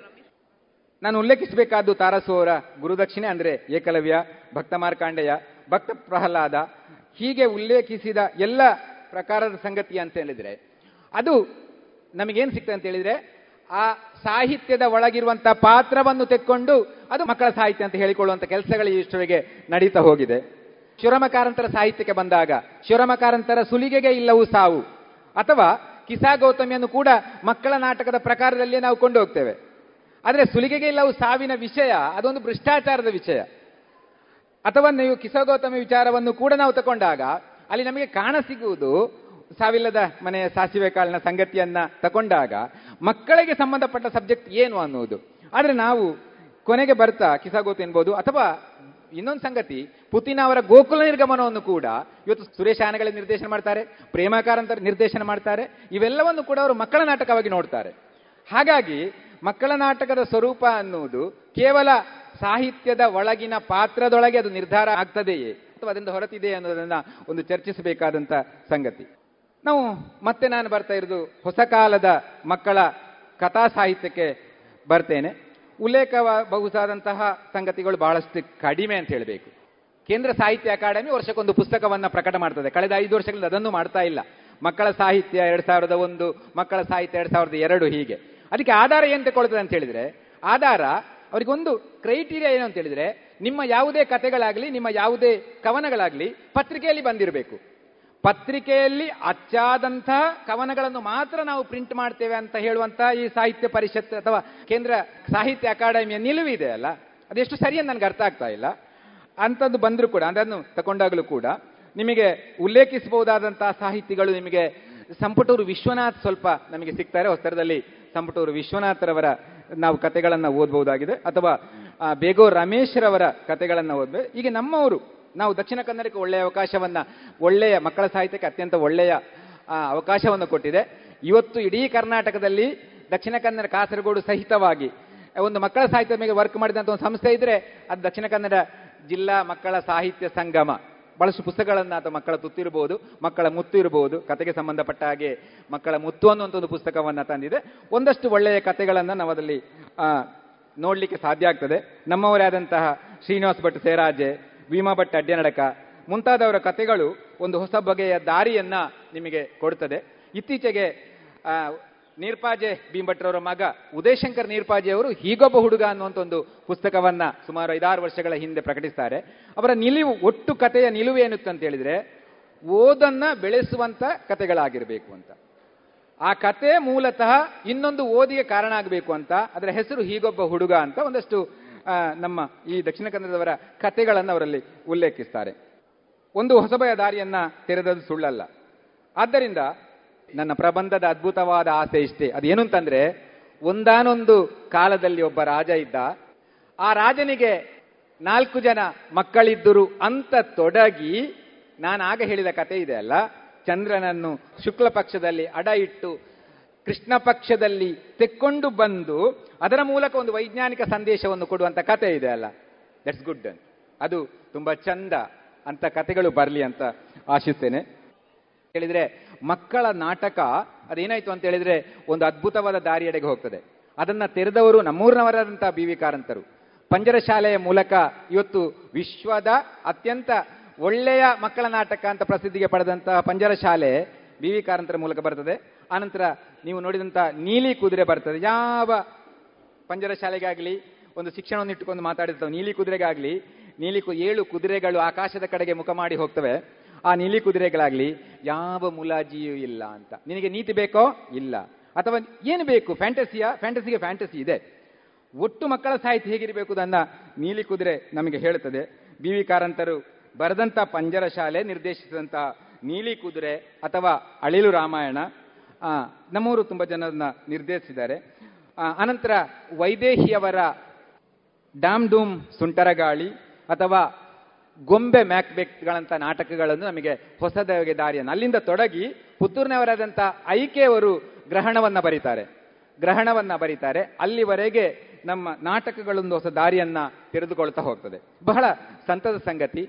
ನಾವು ಮತ್ತೆ ಅದೇ ಮಾರ್ಕಾಂಡೆಯನಿಗೆ, ಅಥವಾ ಅದೇ ಭಕ್ತ ಪ್ರಹ್ಲಾದನಿಗೆ, ಅಥವಾ ಅದೇ ಏಕಲವ್ಯನಿಗೆ ತಗಲಾಕೊಳ್ಳುವುದರಿಂದ ಆಚೆ ಪ್ರಕೃತಿಯಲ್ಲಿ ನೂರು ಸಬ್ಜೆಕ್ಟ್ ಇದೆ, ಪ್ರಕೃತಿಯ ಒಳಗೆ ನೂರಾರು ವ್ಯವಸ್ಥೆಗಳಿವೆ ಅನ್ನು ತೋರಿಸಿದ ನಾಟಕ ಇದೆ ಅಲ್ಲ, ಹ್ಯಾಟ್ಸ್ ಆಫ್. ಹಾಗಾಗಿ ನನ್ನನ್ನು ಬಹಳ ಪ್ರೀತಿಯಿಂದ ಅಭಿನಂದಿಸ್ತೇನೆ. ನಾನು ಬಹಳಷ್ಟು ಉಲ್ಲೇಖಿಸಬೇಕಾದಂಥ ಪುಸ್ತಕಗಳು ಮಕ್ಕಳ ಗದ್ಯ ಸಾಹಿತ್ಯಕ್ಕೆ ಬಂದಾಗ ರಾಷ್ಟ್ರೋತ್ಥಾನ ಪ್ರಕಾಶನದ ಭಾರತ ಭಾರತಿ ಪುಸ್ತಕಗಳ ಬಗ್ಗೆ ನಾನು ಮಾತಾಡಬೇಕು. ಇಡೀ ನಾವೆಲ್ಲ ಬದುಕಿದ್ದು, ಅಥವಾ ನಾವೆಲ್ಲ ಇವತ್ತು ರಾಷ್ಟ್ರಪ್ರೇಮ ಇರಬಹುದು, ಅಥವಾ ರಾಷ್ಟ್ರ ಧರ್ಮವನ್ನ ಬೆಳೆಸಿಕೊಂಡದ್ದು, ಪ್ರತಿದಿನ ಒಂದೊಂದು ಪುಸ್ತಕವನ್ನು ನಾವು ಮನೆ ಕೊಂಡೋಗ್ತಾ ಇದ್ವಿ. ಆದರೆ ಇವಾಗ ಯಾಕೆ ಅದು ಹಿಂದೆ ಹೋಯಿತು ಅಂತ ಗೊತ್ತಿಲ್ಲ. ಅಂತ ಒಂದು ವ್ಯಕ್ತಿ ಚರಿತ್ರೆಗಳು ನಮ್ಮಲ್ಲಿ ಕಾಣ ಸಿಗದೆ ಇರುವುದು ಇವತ್ತಿನ ಅತ್ಯಂತ ಮಕ್ಕಳ ಸಾಹಿತ್ಯ ದೊಡ್ಡ ಕೊರತೆ. ಅದು ತುಂಬುವುದು ಹೇಗೆ ಅಂತ ಗೊತ್ತಿಲ್ಲ. ನಿಮಗೆ ಇವತ್ತು ಕರ್ನಾಟಕ ಬಾಲ ಸಾಹಿತ್ಯ ಅಕಾಡೆಮಿ ಇದೆ. ಆದರೆ ಬಾಲ ಸಾಹಿತ್ಯ ಅಕಾಡೆಮಿ ಮೂಲಕ ಆಗ್ತಾ ಕೆಲಸ ಏನು ಅನ್ನೋದು, ಅದರ ಮೂಲಕ ಏನಾಗ್ತಾಯಿದೆ, ಮಕ್ಕಳ ಸಾಹಿತ್ಯವನ್ನು ಬೆಳೆಸುವ ಪ್ರಕ್ರಿಯೆಗಳಾಯಿತೆ, ಅಥವಾ ಅಂತಹ ಪುಸ್ತಕವನ್ನು ಕೊಡುವಂತಹ ಕೆಲಸಗಳಾಯಿತೆ. ನಿಮಗೆಲ್ಲ ಗೊತ್ತಿದೆ, ನಮ್ಮ ಶಾಲೆಗಳಿಗೆ ಇನ್ಫೋಸಿಸಿಂದ ಸಾವಿರ ಗಟ್ಟಲೆ ರೂಪಾಯಿಯ ಪುಸ್ತಕ ಬರ್ತದೆ. ಪುಸ್ತಕ ಏನಿರ್ತವೆ ಅಂತ ಪುಸ್ತಕಗಳು ಅಂತ ಮಕ್ಕಳ ಓದುವಿಕೆಯನ್ನು ಬೆಳೆಸುವಂಥ ಪುಸ್ತಕಗಳು ನೆನಪಿಗೆ ನಮಗೆ ಸಿಗ್ತಾ ಇಲ್ಲ. ಸಿಗುವಂತೆ ಆಗಬೇಕಾಗಿದೆ. ನನಗೆ ಅಗೇನ್ ಭಾರತ ಭಾರತಿ ಪುಸ್ತಕದ ಸ್ವರೂಪದ ಪುಸ್ತಕ ಮಕ್ಕಳ ಗದ್ಯ ಸಾಹಿತ್ಯವನ್ನು ಮತ್ತೆ ಬೆಳೆಸಬೇಕು ಅಂತ ಅನಿಸ್ತಾ ಹೋಗ್ತದೆ. ಮಕ್ಕಳ ಸಾಹಿತ್ಯದ ಬಗ್ಗೆ ಮಾತಾಡುವಾಗ ಒಂದಷ್ಟು ಪ್ರಶ್ನೆಗಳು ನಮ್ಮಲ್ಲಿ ಇದೆ. ಮಕ್ಕಳಿಗೆ ನೀತಿ ಕಥೆಗಳ ಅಗತ್ಯವಿದೆಯೇ, ಅಥವಾ ಮಕ್ಕಳ ಕಥೆಗಳಲ್ಲಿ ನೀತಿ ಅನಿವಾರ್ಯವಾ ಎಂಬಿತ್ಯಾದಿ ಪ್ರಶ್ನೆಗಳು ಕಾಡುತ್ತಲೇ ಇದೆ. ನೀತಿಯೇ ಬೇಕು ಎಂದಾದರೆ ಪುಣ್ಯಕೋಟಿಯ ಕಥೆಯಲ್ಲಿ ಹುಲಿ ಯಾಕೆ ಸಾಯಬೇಕು ಅನ್ನೋದು ನನ್ನ ಪ್ರಶ್ನೆ. ನಾವು ಚಿಂತಿಸಬೇಕಾದ ಸಂಗತಿ ಅಂದರೆ ಮಕ್ಕಳಲ್ಲಿ ಅನ್ವೇಷಣಾ ಭಾವವನ್ನು ಬೆಳೆಸುವ ಮಕ್ಕಳ ಸಾಹಿತ್ಯದ ಅಗತ್ಯವಿದೆ ಎಂಬುದು. ಡಾ ಕಾರಂತರೊಂದು ಮಾತನ್ನ ಹೇಳ್ತಾರೆ, ನಾವು ಮಕ್ಕಳಿಗೆ ಮಣ್ಣು ಮತ್ತು ಆನೆಯನ್ನು ಕೊಡ್ತೇವೆ, ಆದರೆ ಅವರಿಗೆ ಮಣ್ಣು ಮತ್ತು ಆನೆಯನ್ನು ಕೊಡಬೇಡಿ, ಮಣ್ಣನ್ನು ಮಾತ್ರ ಕೊಡಿ, ಕಲ್ಪನೆಯನ್ನು ಅವನಿಗೆ ಬಿಟ್ಟುಬಿಡಿ ಅಂತ. ಸಾಹಿತ್ಯ ಅಂತ ಅದ್ಭುತವಾದ ಸಂಗತಿಯನ್ನ ಪ್ರತಿಪಾದಿಸಬೇಕಾದಂತಹ ಅನಿವಾರ್ಯತೆ ಇದೆ ಅಂತ ನನಗನಿಸುತ್ತದೆ. ಆ ಕೊನೆಗೆ ನನ್ನ ಮಾತಿಷ್ಟೇ. ಕಾರಂತರು ಹೀಗೆ ಬರೀತಾರೆ: ಅಮ್ಮನು ನಿತ್ಯವು ಅನ್ನವ ತಂದು ದೇವರ ಮುಂದಕ್ಕೆ ಇರಿಸುತ್ತಾಳೆ. ದೇವರು ಏನನ್ನು ತಂದುದೇ ಇಲ್ಲ, ಅಮ್ಮನು ತರುವುದ ಬಿಡುವಂತಿಲ್ಲ. ಮುಂದಿನ ವಾಕ್ಯ ಬಹಳ ಚಂದ ಇದೆ: ಊರಿನ ಕುರುಡನು ತಿಮ್ಮನು ನಿತ್ಯ ಹಸಿವಿನ ಹೊತ್ತಿಗೆ ಬರುತಿಹನಲ್ಲ. ಅಮ್ಮನು ಏನನ್ನು ಕೊಟ್ಟಿದ್ದಿಲ್ಲ, ತಿಮ್ಮನು ಬರುವುದ ಬಿಟ್ಟಿದ್ದಿಲ್ಲ ಅಂತ. ಬಹುಶಃ ಸಾಹಿತ್ಯ ಆ ಕಡೆಗೆ ಸಾಗದಿರಲಿ ಎಂಬ ಆಶಯದೊಂದಿಗೆ ಮಾತು ಮುಗಿಸ್ತೇನೆ. ಧನ್ಯವಾದಗಳು. ಇದುವರೆಗೆ ಮಕ್ಕಳ ಸಾಹಿತ್ಯ ಹೊಸ ಕಾಲದ ಗದ್ಯ ಈ ವಿಚಾರವಾಗಿ ರಮೇಶ್ ಉಳೆಯ ಅವರಿಂದ ವಿಚಾರಗೋಷ್ಠಿಯನ್ನ ಕೇಳಿದಿರಿ.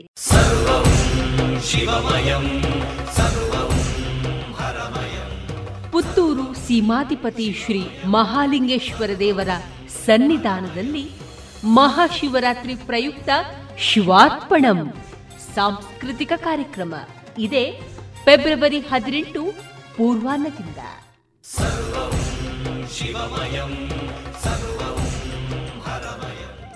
ವೇದ ಸಂವರ್ಧನಾ ಪ್ರತಿಷ್ಠಾನದ ಸಹಯೋಗದಲ್ಲಿ ಬೆಳಗ್ಗೆ ಏಳರಿಂದ ಶ್ರೀದೇವರಿಗೆ ಮಹಾರುದ್ರಯಾಗ, ದೇವಸ್ಥಾನದ ವಾಡಿಕೆಯಂತೆ ಪೂರ್ವಾಹ್ನ ಒಂಬತ್ತರಿಂದ ಶತರುದ್ರಾಭಿಷೇಕ ಹಾಗೂ ಏಕಬಿಲ್ವಂ ಶಿವಾರ್ಪಣಂ ಸೇವೆ. ಧ್ಯಾನಮೂರ್ತಿ ಶಿವನ ಮುಂಭಾಗದಲ್ಲಿ ಮುಂಜಾನೆ ಗಂಟೆ ಆರು ನಲವತ್ತ ಐದರಿಂದ ಮರುದಿನ ಸೂರ್ಯೋದಯದವರೆಗೆ ಭಜನೆ, ಕುಣಿತ ಭಜನೆ. ಮಹಾಶಿವರಾತ್ರಿಯಂದು ಪೂರ್ವಾಹ್ನ ಗಂಟೆ ಒಂಬತ್ತರಿಂದ ದೇವಾಲಯದ ಪಂಚಾಕ್ಷರಿ ಮಂಟಪದಲ್ಲಿ ವಿವಿಧ ಸಾಂಸ್ಕೃತಿಕ ಕಾರ್ಯಕ್ರಮಗಳು. ಅಪರಾಹ್ನ ಗಂಟೆ ಮೂರರಿಂದ ಪಂಚಾಕ್ಷರಿ ಮಂಟಪದಲ್ಲಿ ಸಂಗೀತೋತ್ಸವ.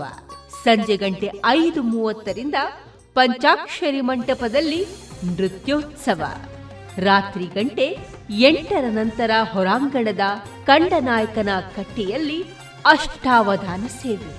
ಶ್ರೀ ಮಹಾಲಿಂಗೇಶ್ವರ ದೇವರ ಸನ್ನಿಧಾನದಲ್ಲಿ ನಡೆಯುವಂತಹ ಮಹಾಶಿವರಾತ್ರಿ ಉತ್ಸವ ಶಿವಾರ್ಪಣಂ ಸಾಂಸ್ಕೃತಿಕ ಕಾರ್ಯಕ್ರಮ ಮತ್ತು ಧಾರ್ಮಿಕ ಕಾರ್ಯಕ್ರಮಕ್ಕೆ ಆತ್ಮೀಯ ಭಗವದ್ಭಕ್ತರೆಲ್ಲರಿಗೂ ಪ್ರೀತಿಪೂರ್ವಕ ಆಮಂತ್ರಣ.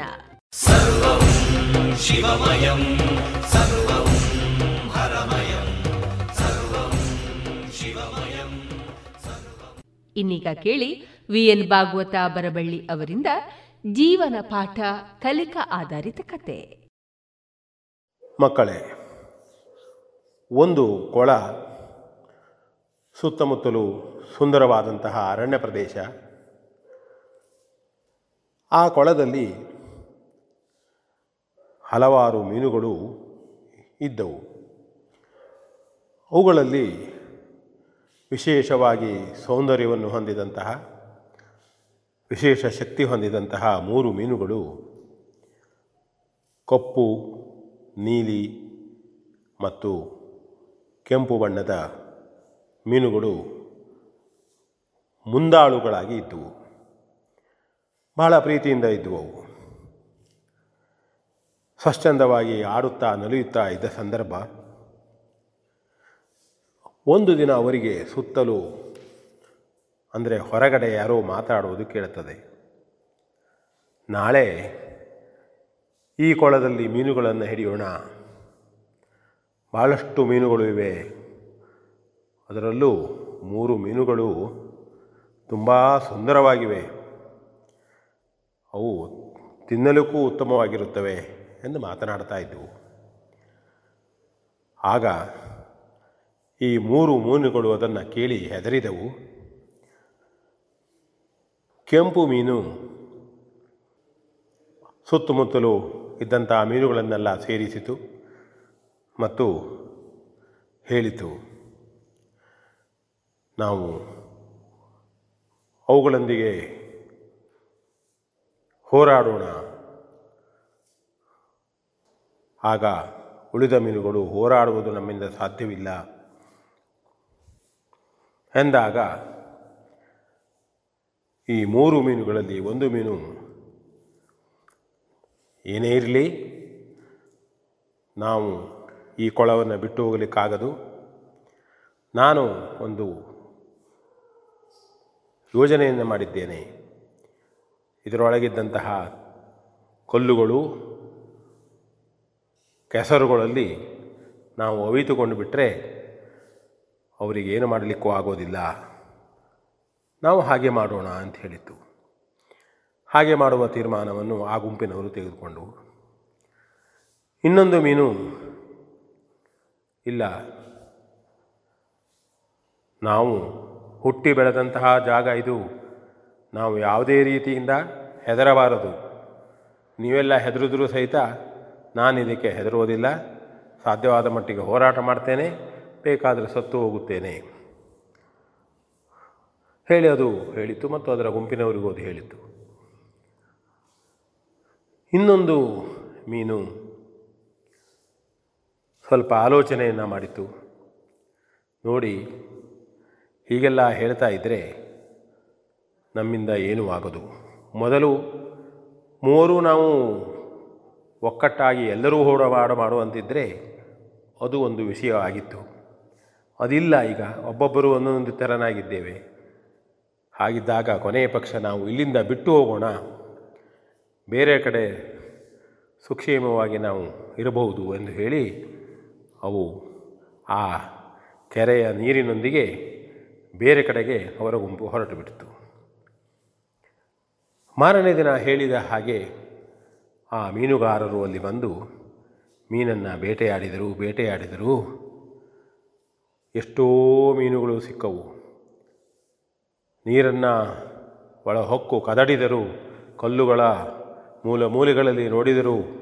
ಎಲ್ಲ ಮೀನುಗಳನ್ನು ಬುಟ್ಟಿಯಲ್ಲಿ ತುಂಬಿಕೊಂಡರು, ಸಂತಸ ಪಡ್ತಾ ಇದ್ದರು.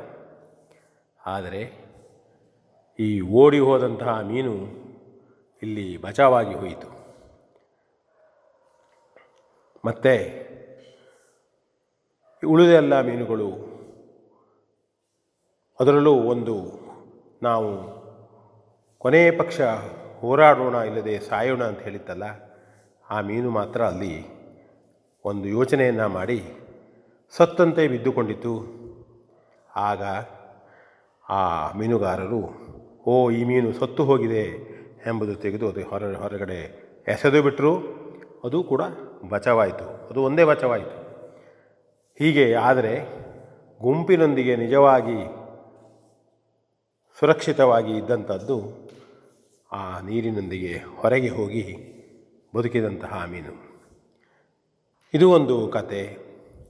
ಇದರಿಂದ ನಾವು ತಿಳಿದುಕೊಳ್ಳುವುದು, ಒಂದು ಒಕ್ಕಟ್ಟಾಗಿ ಎಲ್ಲರೂ ನಿರ್ಣಯವನ್ನು ಮಾಡಿ ಯಾವುದೇ ವಿಷಯಕ್ಕಾದರೂ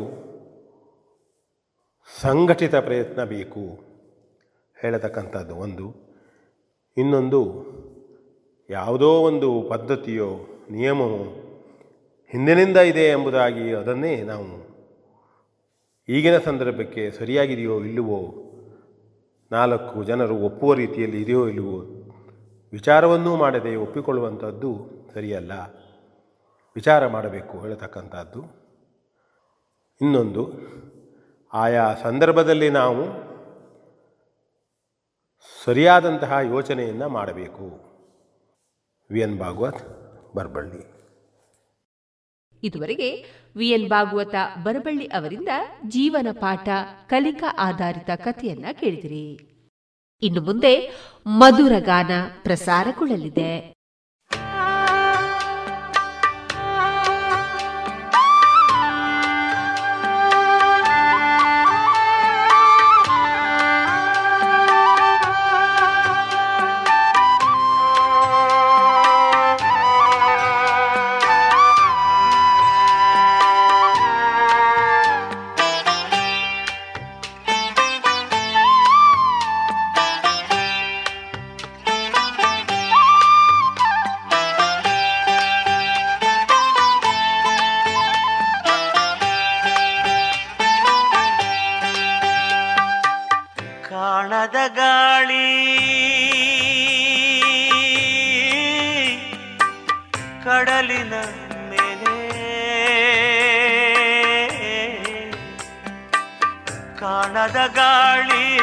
ಕಡಲಿನ ಮೇಲೆ ನಡೆಸಿದೆ ನೋಡಿ ತರಂಗಲೀಲೆ, ನಡೆಸಿದೆ ನೋಡಿ ತರಂಗಲೀಲೆ.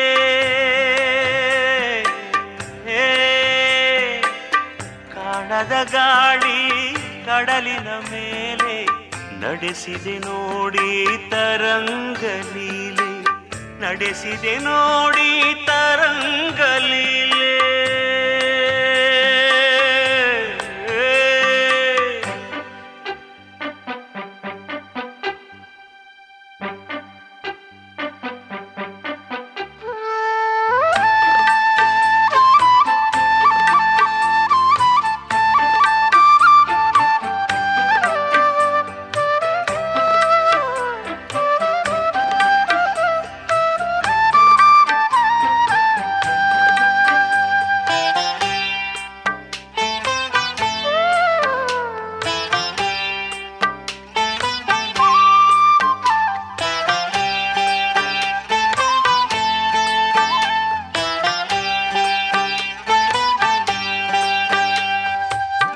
ಸಾವಿರಾರು ಬಿಳಿ ಬಣ್ಣದ ಕುದುರೆ ಸಾಲು ಸಾಲಾಗಿ ನುಗ್ಗಿವೆ ಮೇಲೆ, ಸಾವಿರಾರು ಬಿಳಿ ಬಣ್ಣದ ಕುದುರೆ ಸಾಲು ಸಾಲಾಗಿ ನುಗ್ಗಿವೆ ಮೇಲೆ. ಸಣ್ಣನೆ ಮರಳಿನ ನುಣ್ಣನೆ ಹಾಡೆ, ಸಣ್ಣನೆ ಮರಳಿನ ನುಣ್ಣನೆ ಹಾಡೆ, ಬರೆಯದ ಕವಿತೆ ತೀರದ ಮೇಲೆ, ಬರೆಯದ ಕವಿತೆ ತೀರದ ಮೇಲೆ.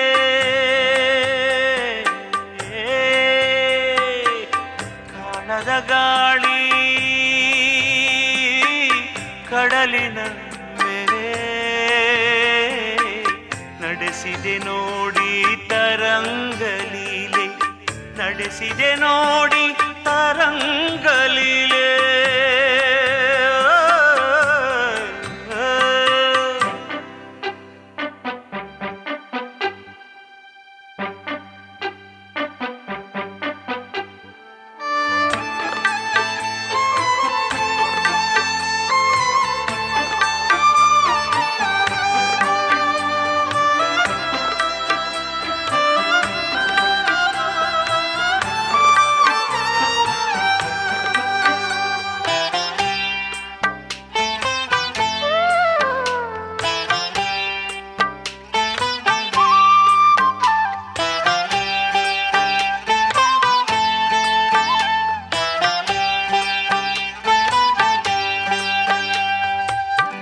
ಸಂಜೆಯ ಸೂರ್ಯ ಉರಿಯುವ ಕಂಚು, ಆಡುವ ಮುಗಿಲಿಗೆ ಬಣ್ಣದ ಅಂಚು. ಸಂಜೆಯ ಸೂರ್ಯ ಉರಿಯುವ ಕಂಚು, ಆಡುವ ಮುಗಿಲಿಗೆ ಬಣ್ಣದ ಅಂಚು. ಮೆಲ್ಲಗೆ ಇರುಳು ಇಳಿಯಿತು ಕೆಳಗೆ, ಮೆಲ್ಲಗೆ ಇರುಳು ಇಳಿಯಿತು ಕೆಳಗೆ. ತಣ್ಣಗೆ ಮಲಗಿತು ಕಡಲೆದ ಮೇಲೆ, ತಣ್ಣಗೆ ಮಲಗಿತು ಕಡಲೆದ ಮೇಲೆ.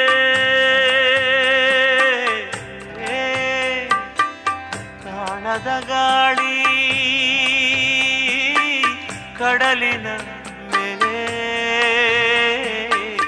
ನಡೆಸಿದೆ ನೋಡಿ ತರಂಗಲೀಲೆ, ನಡೆಸಿದೆ ನೋಡಿ ತರಂಗಲೀಲೆ.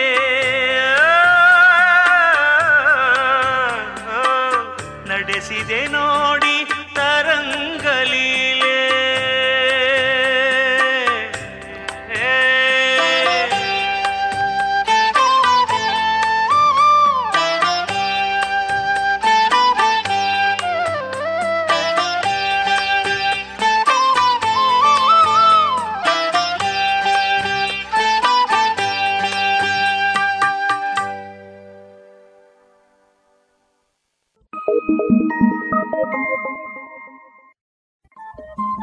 ರೇಡಿಯೋ ಪಾಂಚಜನ್ಯ ತೊಂಬತ್ತು ಬಿಂದು ಎಂಟು ಎಫ್ಎಂ ಸಮುದಾಯ ಬಾನುಲಿ ಕೇಂದ್ರ ಪುತ್ತೂರು. ಇದು ಜೀವ ಜೀವದ ಸ್ವರ ಸಂಚಾರ.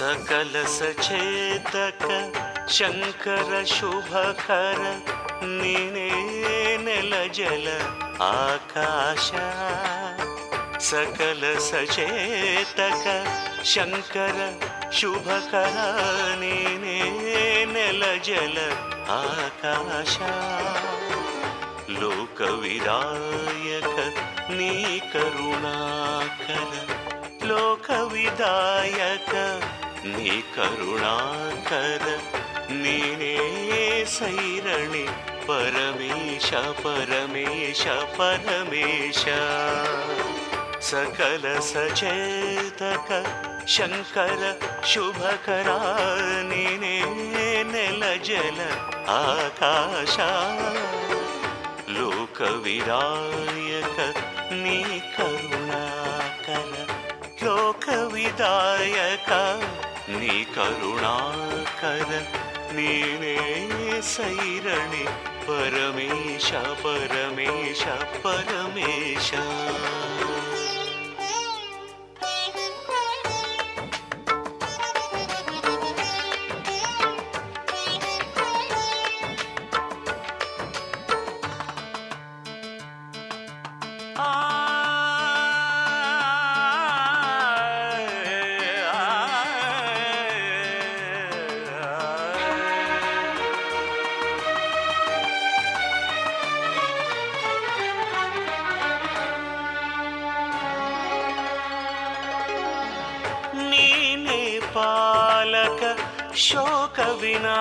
ಶಕ ನಿಜ ಗುಣ ಸಾಗರ ಗುರುದೇವ ನೀನೇ ಪಾಲಕ ಶೋಕ ವಿನಾಶಕ ನಿಜ ಗುಣ ಸಾಗರ ಗುರುದೇವ ದುರಿತ ನಿವಾರಕ ಸಿದ್ಧಿ ಪ್ರದಾಯಕ ದುರಿತ ನಿವಾರಕ ಸಿದ್ಧಿ ಪ್ರದಾಯಕ ಅನುಪಮ ತವ ನಿಧಿ ಮಮ ದೇವ ಸಕಲ ಸಚೇತಕ ಶಂಕರ ಶುಭಕರ ನೀನೇ ನೆಲ ಜಲ ಆಕಾಶ ಲೋಕವಿದಾಯಕ ನೀ ಕರುಣಾಕರ ಲೋಕವಿದಾಯಕ ನೀ ಕರುಣಾಕರ ನೀನೇ ಸೈರಣಿ ಪರಮೇಶ ಪರಮೇಶ ಪರಮೇಶ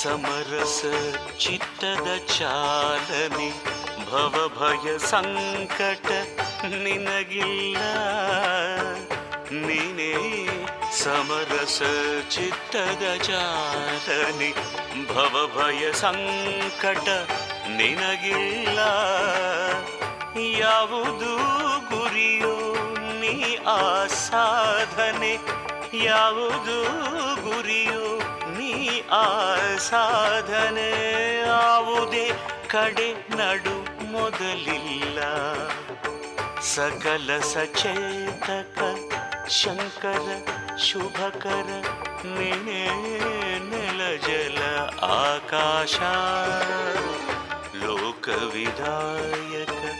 ನೀ ಕರುಣಾಕರ ಲೋಕವಿದಾಯಕ ನೀ ಕರುಣಾಕರ ನೀನೇ ಸೈರಣಿ ಪರಮೇಶ ಪರಮೇಶ ಪರಮೇಶ ಪರಮೇಶ ಪರಮೇಶ ಪರಮೇಶ ಪರಮೇಶ ಪರಮೇಶ ಪರಮೇಶ.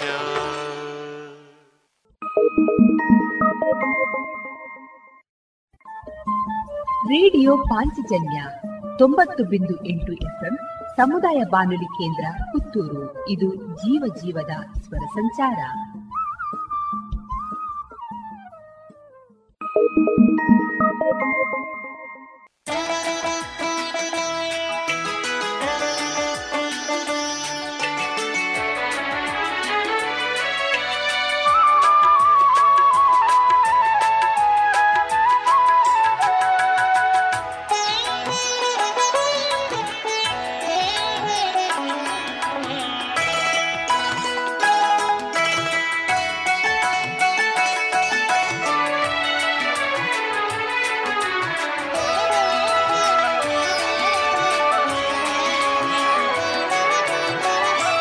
ಮಾತು ಸರಿದು ಹೋಗದಿರಲಿ, ಮತ್ತೆ ಮರೆವು ಬಾರದಿರಲಿ, ಮೆಲ್ಲಾಗೆ ನುಡಿಯೇ ಮನವೇ.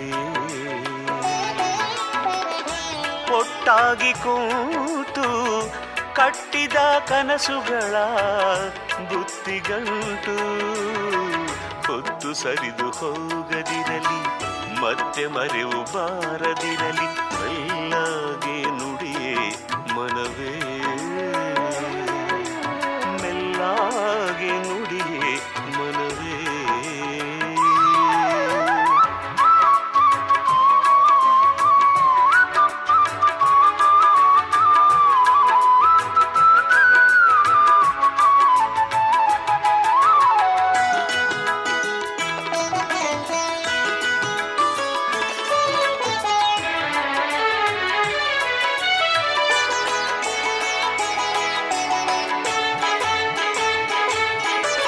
ನಗುವ ಹಿಂದಿನ ನೋವು ನೋಡು, ಮೌನದಿಂದಿನ ಮಾತ ಕೇಳು, ಸಿಟ್ಟ ಹಿಂದಿನ ಪ್ರೀತಿಯ ಕಾಣು.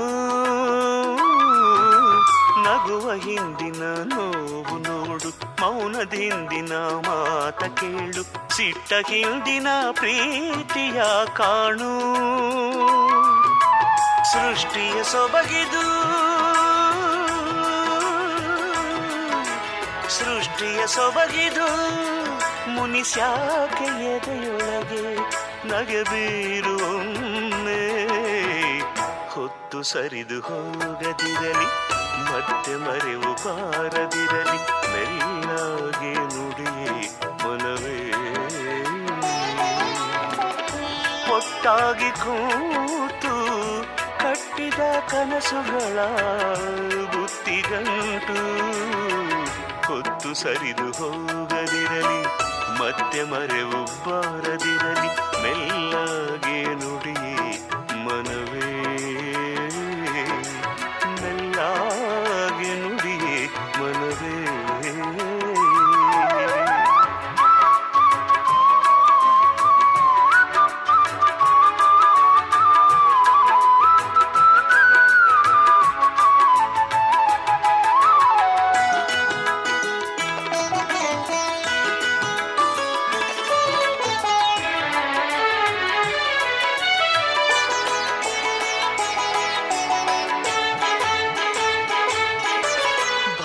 ತುಂಬಿದೇನೆ ನನ್ನೊಳಗೆ, ನಾದ ಮಿಡಿದಿದೆ ಬಾನಿ ಬಳಿಗೆ, ಪ್ರೀತಿ ಪೂರ್ಣ ರೋಮಾಂಚನಕ್ಕೆ. ಭಾವ ತುಂಬಿದೇನೆ ನನ್ನೊಳಗೆ, ನಾದ ಮಿಡಿದಿದೆ ಬಾನಿ ಬಳಿಗೆ, ಪ್ರೀತಿ ಪೂರ್ಣ ರೋಮಾಂಚನಕ್ಕೆ. ಶಬ್ದದ ಗೊಡವೆಯ ಮರೆಸಿ ಶಬ್ದದ ಗೊಡವೆಯ ಮರೆಸಿ ಮಲ್ಲಿಗೆ ಹೂವಾಗು ಮನದಂಗಳದ ತುಂಬ. ಹೊತ್ತು ಸರಿದು ಹೋಗದಿರಲಿ, ಮತ್ತೆ ಮರೆವು ಬಾರದಿರಲಿ, ಮೆಲ್ಲಾಗಿ ನುಡಿಯೇ ಮನವೇ ಮನವೇ.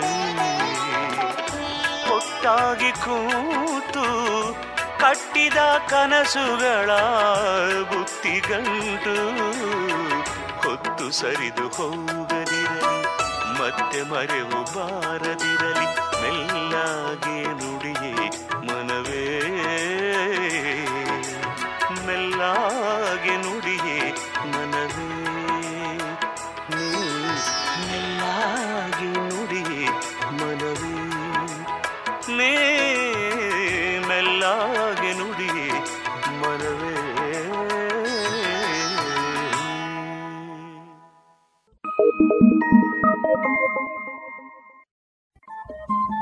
ರೇಡಿಯೋ ಪಾಂಚಜನ್ಯ ತೊಂಬತ್ತು ಬಿಂದು ಎಂಟು ಎಫ್ಎಂ ಸಮುದಾಯ ಬಾನುಲಿ ಕೇಂದ್ರ ಪುತ್ತೂರು. ಇದು ಜೀವ ಜೀವದ ಸ್ವರ ಸಂಚಾರ.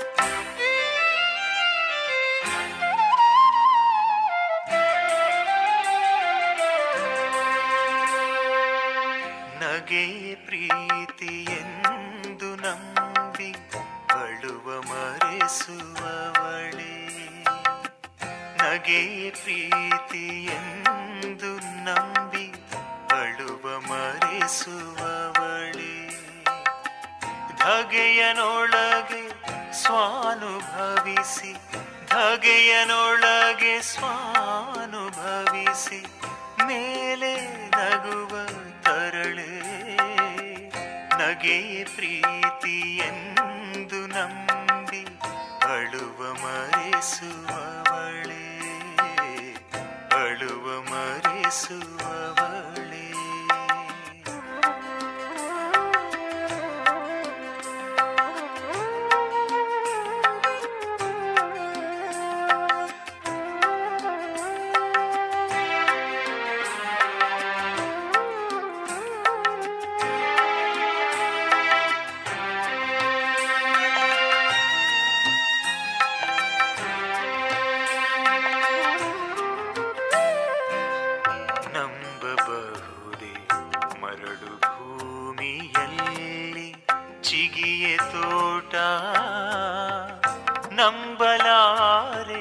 ನಗೆಯ ಮರೆಸು ವಿಕಟಾದರ ನೋಟ,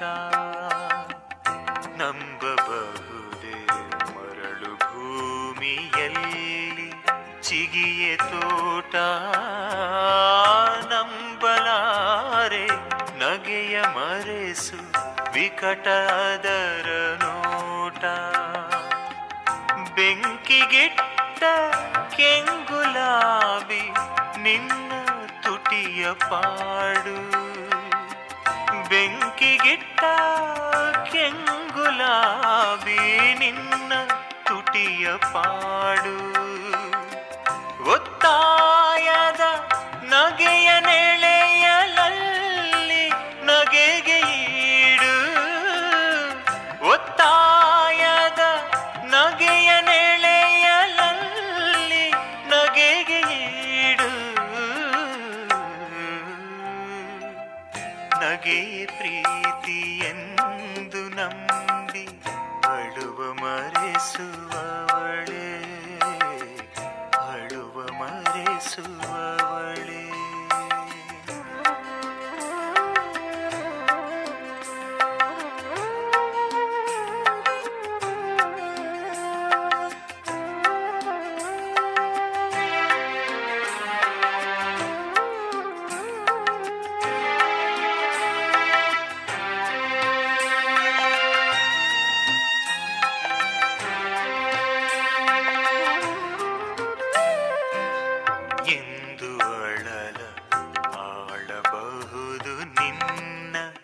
ನಗೆಯ ಹೊಂಚು ಬಾಳತಮವ ಗೆಲುವುದೇನೆ ನಿನ್ನ ತುಟಿಯ ಮಿಂಚು, ಇಂದು ಅಳಲ ಆಳಬಹುದು ನಿನ್ನ ನಗೆಯ ಹೊಂಚು, ಬಾಳತಮವ ಗೆಲುವುದೇನೆ ನಿನ್ನ ತುಟಿಯ ಮಿಂಚು, ಕಣ್ಣ ತುಂಬ ಹನಿಯ ಹೆಜ್ಜೆ ಮರೆಸೆ ತಂದೆ ಹಾಸ, ಕಣ್ಣ ತುಂಬ ಹನಿಯ ಹೆಜ್ಜೆ ಮರೆಸೆ ತಂದೆ ಹಾಸ, ಇನ್ನು ಅಧಿಕವಾಯ್ತು ಶೋಕ ಮರೆಯ ಕಡಲು ಭಾಸ,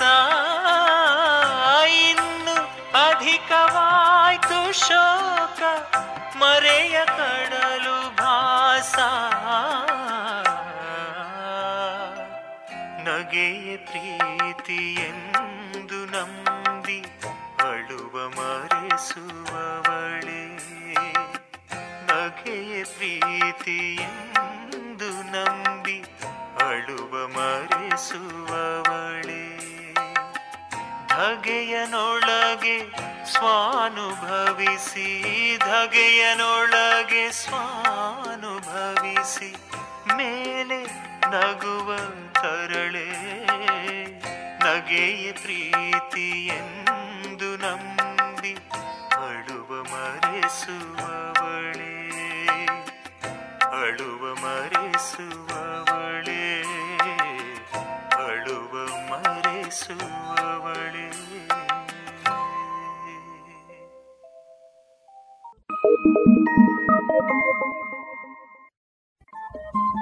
ರೇಡಿಯೋ ಪಾಂಚಜನ್ಯ ತೊಂಬತ್ತು ಬಿಂದು ಎಂಟು ಎಫ್ಎಂ ಸಮುದಾಯ ಬಾನುಲಿ ಕೇಂದ್ರ ಪುತ್ತೂರು. ಇದು ಜೀವ ಜೀವದ ಸ್ವರ ಸಂಚಾರ.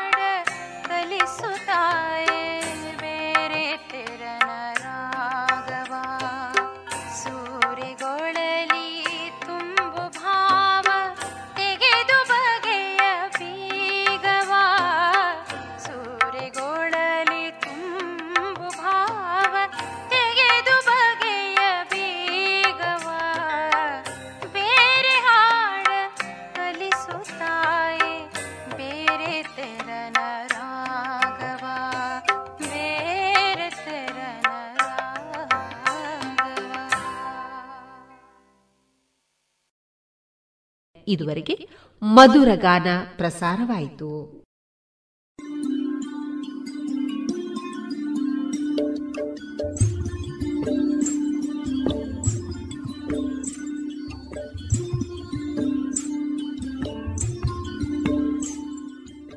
ರೇಡಿಯೋ ಪಾಂಚಜನ್ಯ ಸಮುದಾಯ ಬಾನುಲಿ ಕೇಂದ್ರದಿಂದ ನಿಮ್ಮ ಕಾರ್ಯಕ್ರಮಗಳು ಪ್ರಸಾರವಾಗಬೇಕೇ?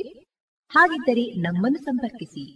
ನಮ್ಮ ದೂರವಾಣಿ ಸಂಖ್ಯೆ ಸೊನ್ನೆ ಎಂಟು ಎರಡು ಐದು ಒಂದು ಎರಡು ಒಂಬತ್ತು ಎಂಟು ನಾಲ್ಕು ಒಂಬತ್ತು ಒಂಬತ್ತು.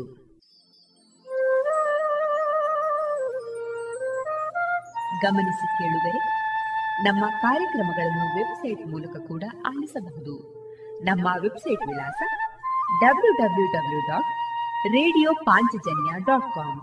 ಇಲ್ಲಿ ಆರ್ಕೈವ್ಸ್ನ ಭಾಗಕ್ಕೆ ಹೋಗಿ ಕ್ಲಿಕ್ ಮಾಡಿದರೆ ಹಳೆ ಕಾರ್ಯಕ್ರಮಗಳನ್ನು ಕೂಡ ಆಲಿಸಬಹುದು. ಜೊತೆಗೆ ನಮ್ಮ ಪ್ರಸಾರವನ್ನು ಆಪ್ ಮೂಲಕವೂ ಕೇಳಬಹುದು. ಪ್ಲೇಸ್ಟೋರ್ನಲ್ಲಿ ಪಾಂಚಜನ್ಯ ಸರ್ಚ್ ಮಾಡಿ ಡೌನ್ಲೋಡ್ ಮಾಡಿಕೊಂಡು ತಮ್ಮ ಮೊಬೈಲ್ಗಳಿಗೆ ಇನ್ಸ್ಟಾಲ್ ಮಾಡಿದರೆ ರೇಡಿಯೋ ಪ್ರಸಾರದ ಕಾರ್ಯಕ್ರಮವನ್ನು ನೀವು ಆಲಿಸಬಹುದು. ನಮ್ಮ ಪ್ರಸಾರದ ಬಗೆಗೆ ನಿಮ್ಮ ಅಭಿಪ್ರಾಯಗಳನ್ನು ಹಂಚಿಕೊಳ್ಳಲು ನಮ್ಮ ವಿಳಾಸ ರೇಡಿಯೋ ಪಾಂಚಜನ್ಯ ತೊಂಬತ್ತು ಬಿಂದು ಎಂಟು ಎಫ್ಎಂ ಸಮುದಾಯ ಬಾನುಲಿ ಕೇಂದ್ರ, ನೆಹರು ನಗರ, ಪುತ್ತೂರು. ನಮ್ಮ ದೂರವಾಣಿ ಸಂಖ್ಯೆ ಸೊನ್ನೆ ಎಂಟು ಎರಡು ಐದು ಒಂದು ಎರಡು ಒಂಬತ್ತು ಎಂಟು ನಾಲ್ಕು ಒಂಬತ್ತು ಒಂಬತ್ತು. ಇಮೇಲ್ ವಿಳಾಸ radio Panchajanya at Gmail dot com. ನಮ್ಮ ವಿಳಾಸ ಮತ್ತೊಮ್ಮೆ ರೇಡಿಯೋ ಪಾಂಚಜನ್ಯ ತೊಂಬತ್ತು ಬಿಂದು ಎಂಟು ಎಫ್ಎಂ ಸಮುದಾಯ ಬಾನುಲಿ ಕೇಂದ್ರ, ನೆಹರು ನಗರ, ಪುತ್ತೂರು. ನಮ್ಮ ದೂರವಾಣಿ ಸಂಖ್ಯೆ ಸೊನ್ನೆ ಎಂಟು ಎರಡು ಐದು ಒಂದು ಎರಡು ಒಂಬತ್ತು ಎಂಟು ನಾಲ್ಕು ಒಂಬತ್ತು ಒಂಬತ್ತು. ಇಲ್ಲಿಗೆ ಈ ಹೊತ್ತಿನ ಪ್ರಸಾರ ಕಾರ್ಯಕ್ರಮವನ್ನು ಮುಕ್ತಾಯಗೊಳಿಸುತ್ತಿದ್ದೇವೆ.